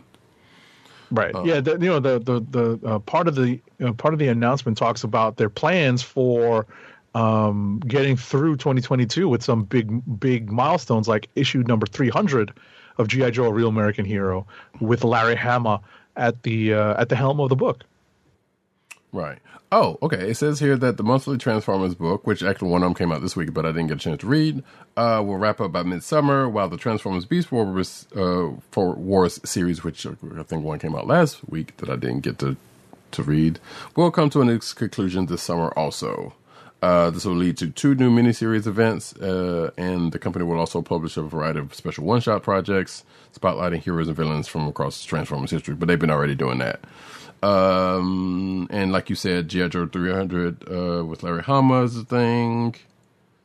And looks like uh, G.I. Joe Real American Hero Saturday Morning Adventures. I do remember, I forgot about this because we did have an article on this, and I totally forgot to uh, pull that when I saw it. But yeah, Uh, Saturday Morning Adventures uh, will offer a four issue send up of the beloved 80s cartoon, and also it's being the 40th anniversary of G.I. Joe. So there you go. That's that is um that is that. Now someone asked um someone went into something about uh, Teenage Mutant Ninja Turtles, but that is owned by um Nickelodeon, I believe, a lock, stock, and barrel, if I'm not mistaken. So any licensing for that that has nothing to do with IDW, if, if I'm not mistaken, I might be slightly wrong about that. Um, but I'd have to look into that. I'm not going to do that right now, though. Anyway, next up.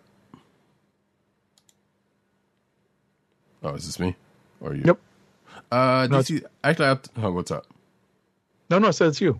Okay, I'm gonna take these next two actually because they're related. Uh, DC's VP and GM steps down after two after less than two years.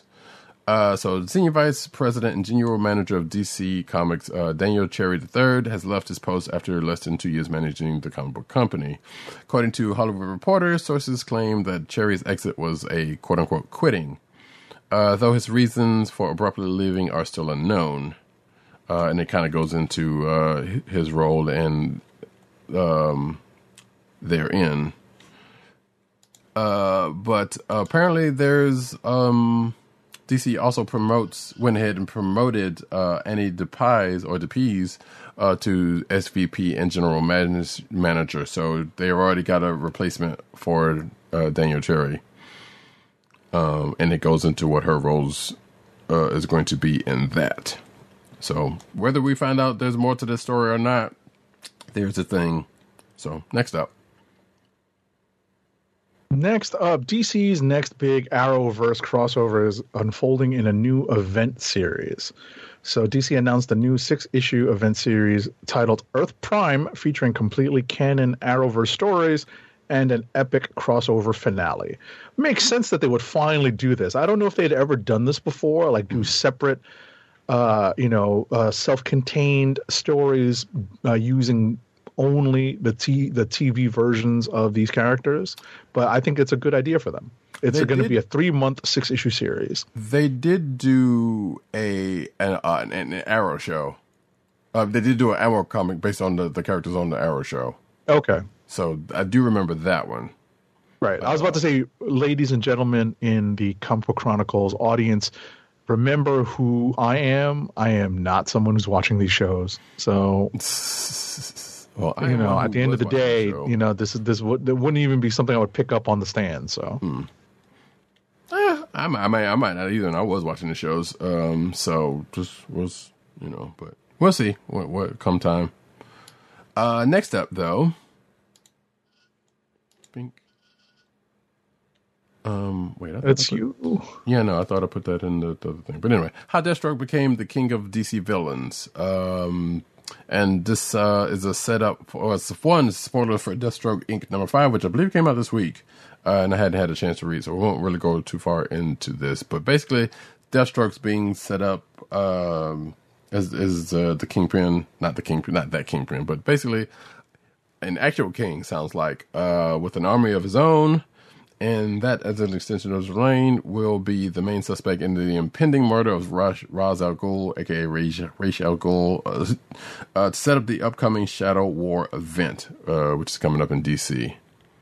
Uh, like I said, won't go too far much into that because I'm not sure what what happens in uh, this issue that um that uh, that sets that up. And I, but I have been reading Deathstroke Inc., so we'll see. Next up. Next up, so uh, Gotham Girl is returning to the city of her namesake with a bold new look in the pages of Detective Comics this upcoming April. So, uh, Detective Comics number 1059 features the teen superhero, real name Claire Glover, or Glover, uh, appearing in Gotham Girl Interrupted, a backup story written by Sina Grace and illustrated by David Lapham uh, in the pages of Detective Comics 1059. Okay. Uh, and uh, boop. Stop it. DC is de- debuting a new Birds of Prey this April. Um, the Birds of Prey are back, but not in a new series, uh, not yet anyway. Uh, but they uh, have an all new, all different team. of uh, Lady Shiva, Shiva and Katana. She's got your back. Um, yeah. Um, we'll be leading up to a new version of the Birds of Prey, um, who debut, who will debut in the pages of April's Batman Urban Legends number fourteen. Although the two haven't been leaders of the team before, both have served as members of the popular organization. At one point, uh, Shiva even took on the code name Jade Canary as a play on the name of the founding of a founding member. Uh, that would be Black Canary. So apparently, they will be joined by two new, recently introduced characters: Miracle Molly and Ghost. Um. So, but there's nothing else to really go on outside of this. Um, uh, uh, Batman Urban Legends number 14 goes on sale April 12th. So look forward to that then. Next. All right, so there is a mod to the Batman Arkham City video game that invites players to confront thugs in a Marvel and DC crossover as Netflix's iteration of Daredevil. So that's pretty funny. Yeah. I would all I would probably try this honestly. I would probably look for this and try this. Uh, if you're watching the video version, you can see um, the the the GIF from the Reddit post uh, that's showing off a little bit of gameplay uh, of this. Yeah, still some of the same. funny. Yeah, that's pretty good. That that's pretty good. Uh, next up, though, Kate Mulgrew faces Kate Mulgrew in Star Trek Online's next adventure. So, uh, STO developers Cryptic Studios announced uh, that Kate Mulgrew will be making her first first acting appearance in Star Trek Online, uh, having missed out on the Voyager themed expansion Delta Rising a few years ago. Uh, she will reprise her role as the beloved uh, Starfleet captain, now Admiral, because at this point in that MMO, it's well past the events of um, uh, uh, Voyager and such. Anyway, um, in the upcoming season's Shadow Advanced, Advance, excuse me. Although STO has uh, played host to a litany of Star Trek stars over the years, Mulgrew joins uh, Discovery's Sonequa Martin Green as one of the rare captains from a primary Star Trek show to have returned to their character for a long running for the long running MMO. And yeah, that MMO has been around for a while. I love the thing. Uh, haven't played it in a minute, but anyway. Um, apparently Mulgrew's not just back as Janeway, uh, but will also be Janeway of the Mirror Universe, and uh, um, some other folks from Discovery and and uh, Deep Space Nine uh, will also return uh, as um, characters, both Mirror and at least one not. So cool. That's cool. I may check that out. Um, or wait, is it out already? Oh, apparently it's set to release. It's already released. Um, it is released to PC players as of this recording, and will be on consoles in March. So cool. Maybe possibly check that out at some point. Next.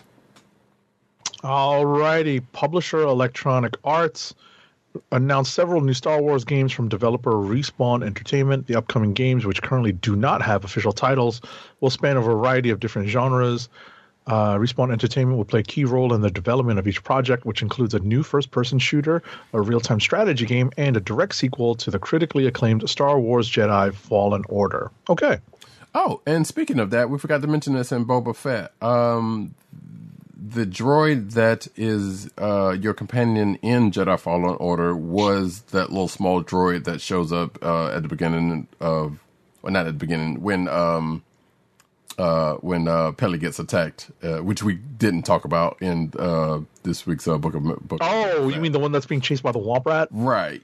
That is Okay. that droid. I, I've never this- played the game, so I'm not familiar. I remember seeing it. I forgot. I totally forgot. Yeah, because I think I played a little bit of it. Actually, I, I've seen a lot of it, but I haven't played a whole lot of it. But uh, but I have seen that droid from this, and that's where it comes from. So there was that, and I think there was another reference to Fallen Order in in that this episode. So that that episode kind of pulled from a couple of different places. Uh, but yeah, so yeah, so there's going to be. I think there's they said something about a real time strategy game, um, another uh, another Jedi Fallen Order, and some other game that's hasn't been announced yet. Um, so we'll see. Respawn's been busy, you know, Apex Legends and and whatnot. Uh, no Titanfall three, sadly, uh, yet, but hopefully at some point. Anyway, uh, and speaking of, of uh, Star Wars, Bo Katan and the Nite Owl is getting hyper realistic Mandalorian Hot Toys figures. So, um, uh, Katee Sackhoff's Bo Katan Kryze and other members of the Nite Owls are getting hyper realistic Mandalorian uh, Hot Toys, as I just said. Sackhoff first made, well, we already know where she comes from in the Clone Wars uh, line of things, blase, blase, uh, blase. It looks like the Boca figure will retail for 285 bucks.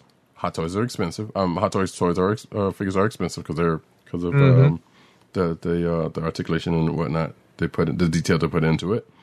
Uh, why Koska Reeves will retail for two hundred seventy and Axe Woves uh, for 235, the former of which uh, is expected to ship between April and June, while the latter two are expected to ship between April and June of 2023. Uh, and you can see images uh, below. And there you go. There's them all together. There's Bo Katan. Uh, there's another Bo Katan shot. There's a uh, Yep, a couple of Koska. There's Axe Woves or Wolves, whatever. And there you go. They look good, but they're those are expensive. But again, like I said, hot toys are expensive. So next up, Alrighty, so uh, the upcoming conflict between the Avengers and the Eternals uh, might have just been quietly spoiled by a story focusing on a minor hero's future. So this is spoilers for Marvel Voices Heritage number one, which came out last week, uh, I think, uh, or maybe two weeks ago. something like that. Yes. Right. I remember reading it. I remember flipping through it, right? And kind of being surprised by the timeline.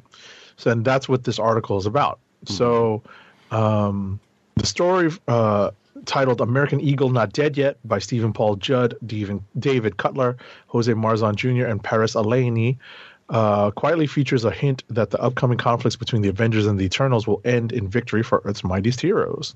So, um, you know, it's it's it's a hint at it. We're not sure if this is a canon story. That's what that's what the kicker is. Right. So, but I guess we'll find out more, um, more to the point when that happens. Uh, this next article, we kind of already talked about this, or at least I, I, I mentioned it. So, a fan favorite Spider-Man costume makes a amazing, an amazing comeback. Which, uh, like I said, um, the bombastic uh, Bagman showed up in um, in Amazing Spider-Man. Also, reusing that whole um, "I'm not Deadpool" shirt, which I thought was kind of funny. I don't know. Oh, is that what the T-shirt said? I thought it says one I'm not. Daredevil. So, I, well, well, I mean, the one of them he was wearing uh uh uh because he changed clothes because because they went through different days and that thing. So, and one of them was the I, I'm not Daredevil shirt, or Oh, okay. was it was a I'm not Daredevil shirt. It wasn't the specific one, but definitely a shirt. So that was kind of funny. Mm-hmm. Uh, it doesn't really, you know, it just really, really just shows the cover. It doesn't really show some of that stuff. But yeah, that's a good issue also. Anyway, next up. The Scarlet Witch Wanda Maximoff has a brand new Marvel comic book status quo. So this is uh this is a result of what's happened in the books The Trial of Magneto and the Darkhold miniseries. And that's what this article talks about. To which we've talked about both of those uh, series. Uh, one probably more than the other, but yeah, some some things have happened in, in those uh, particular things. I still need to go back and finish that Darkhold one, I guess. Um, but yeah, definitely in Trial of Magneto, some shit happens.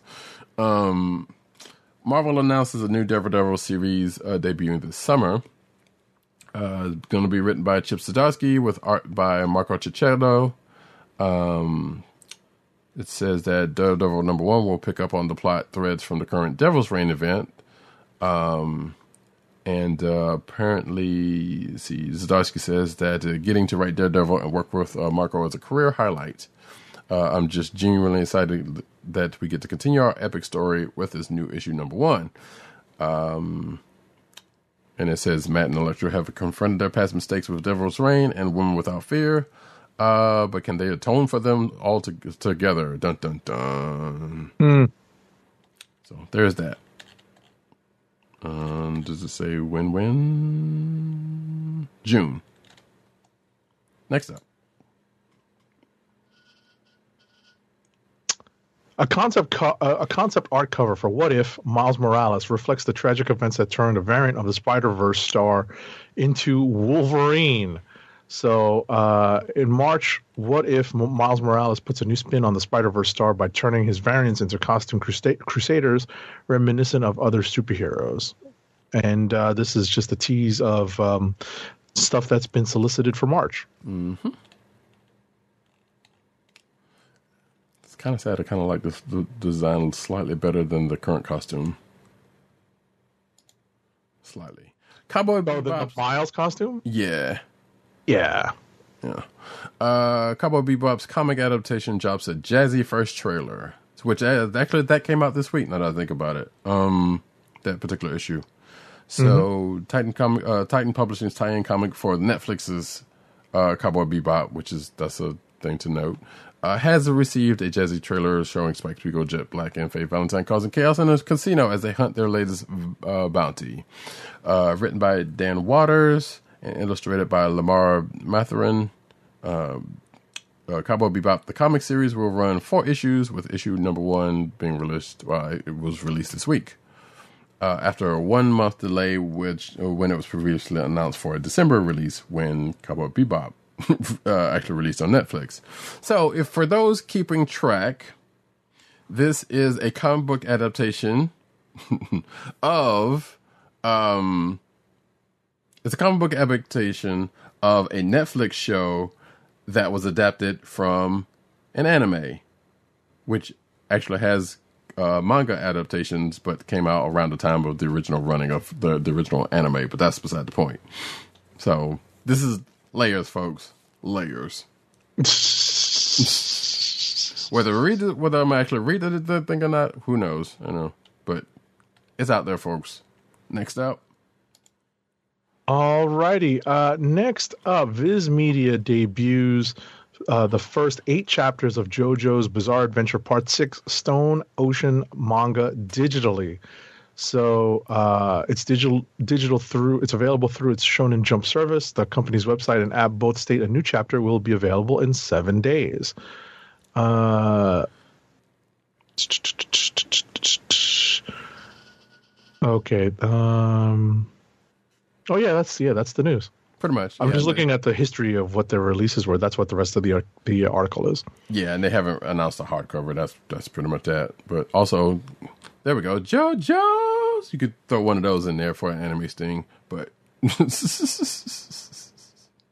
um, a T Rex attacks the Morphin Masters in preview for Power Rangers Universe number two, which I believe also came out this week, and no, none of it, neither one of us were reading. Um. So yeah, this will be the this is the week of uh, the launch of Power Rangers Universe number two, where we get to learn more about the orig- the origin of the Phantom Ranger as well as the Morphin Masters. Boom Studios has released a preview for this issue, and it's not well, wow. According to this article, it's not very exciting since the Morphin Masters are just trying to recover uh, the Morphin Knot and get out of there. Uh, Wendy does show up to help them as a T Rex, but then she attacks them, so that's not great. So, so I guess spoilers for that. Um, uh, if you're actually reading that, but the the rest of the article kind of goes into the, the the preview, so you can go check that out if you are um, if, if you're interested. Next up, Graphix. The company Graphix will publish Kat Fajardo's middle grade graphic novel Miss uh, Quinces or Quinces in both English and Spanish on April 5th.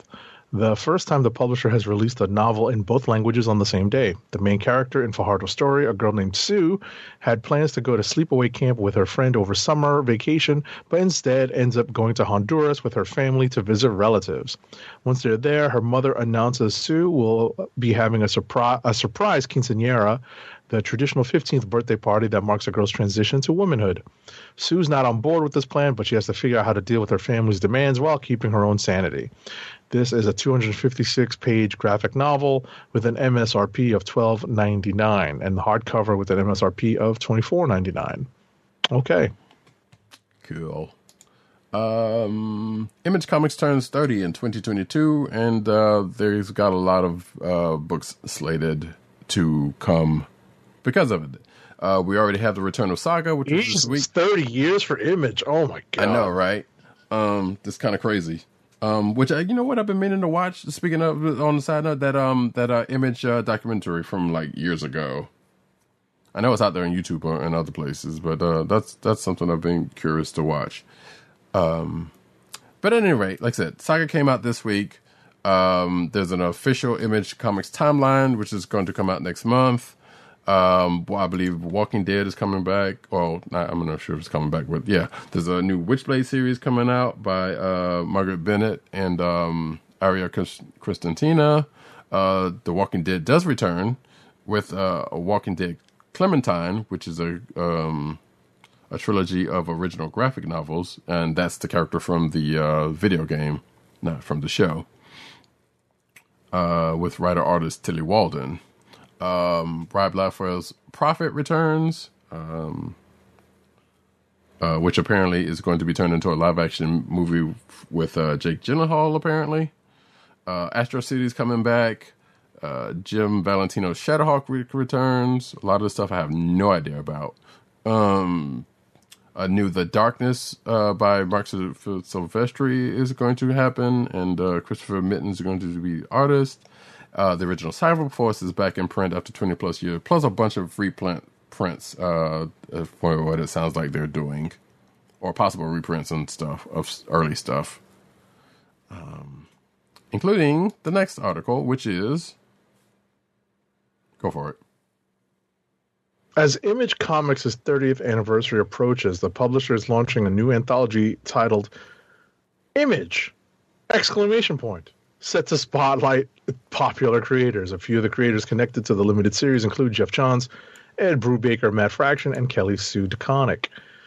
Uh,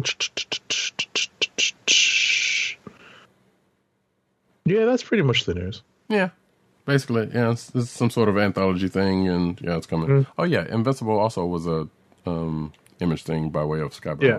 So Yeah, they're gonna have some new new stuff. In, you know, they're gonna have plenty of new stuff in there too. So Right. and um, yeah, and this particular anthology is, is going to debut in April. Sounds like, and it's a limited series. So there you go.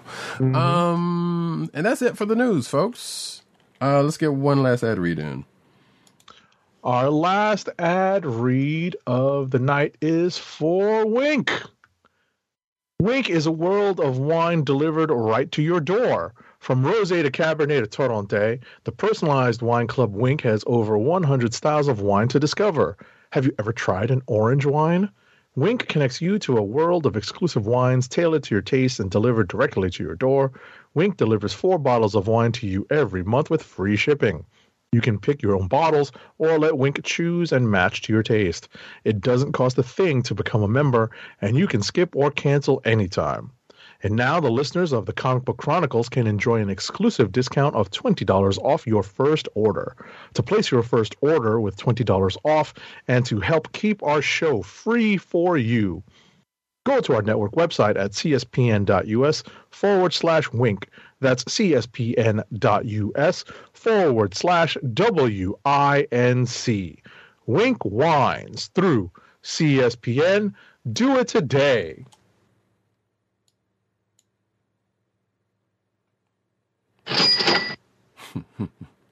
And that brings us to the end of this here Comic Book Chronicles for this week. Thank you, each and every one of you, for coming out. Uh, I have been Roddy Cat. You can find me at Radicat on Twitter. You can find me at News Nuts Need on Twitter. You can find me at CB Caps on Instagram. Which I need to update because I haven't done it in a while. And I definitely have some stuff. So look out for that.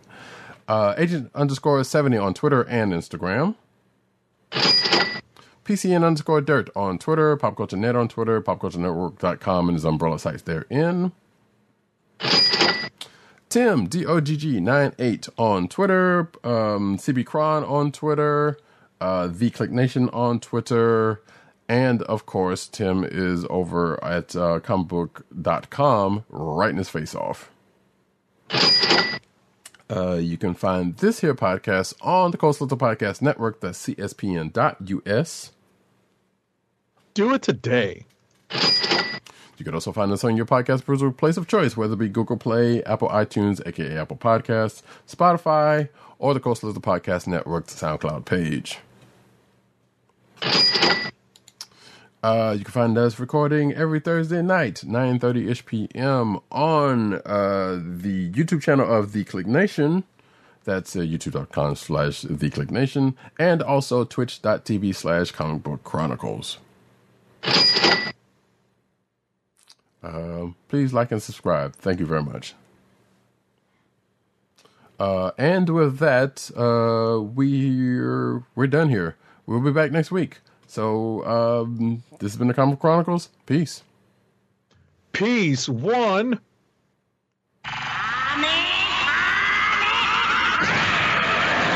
Yes, I found it.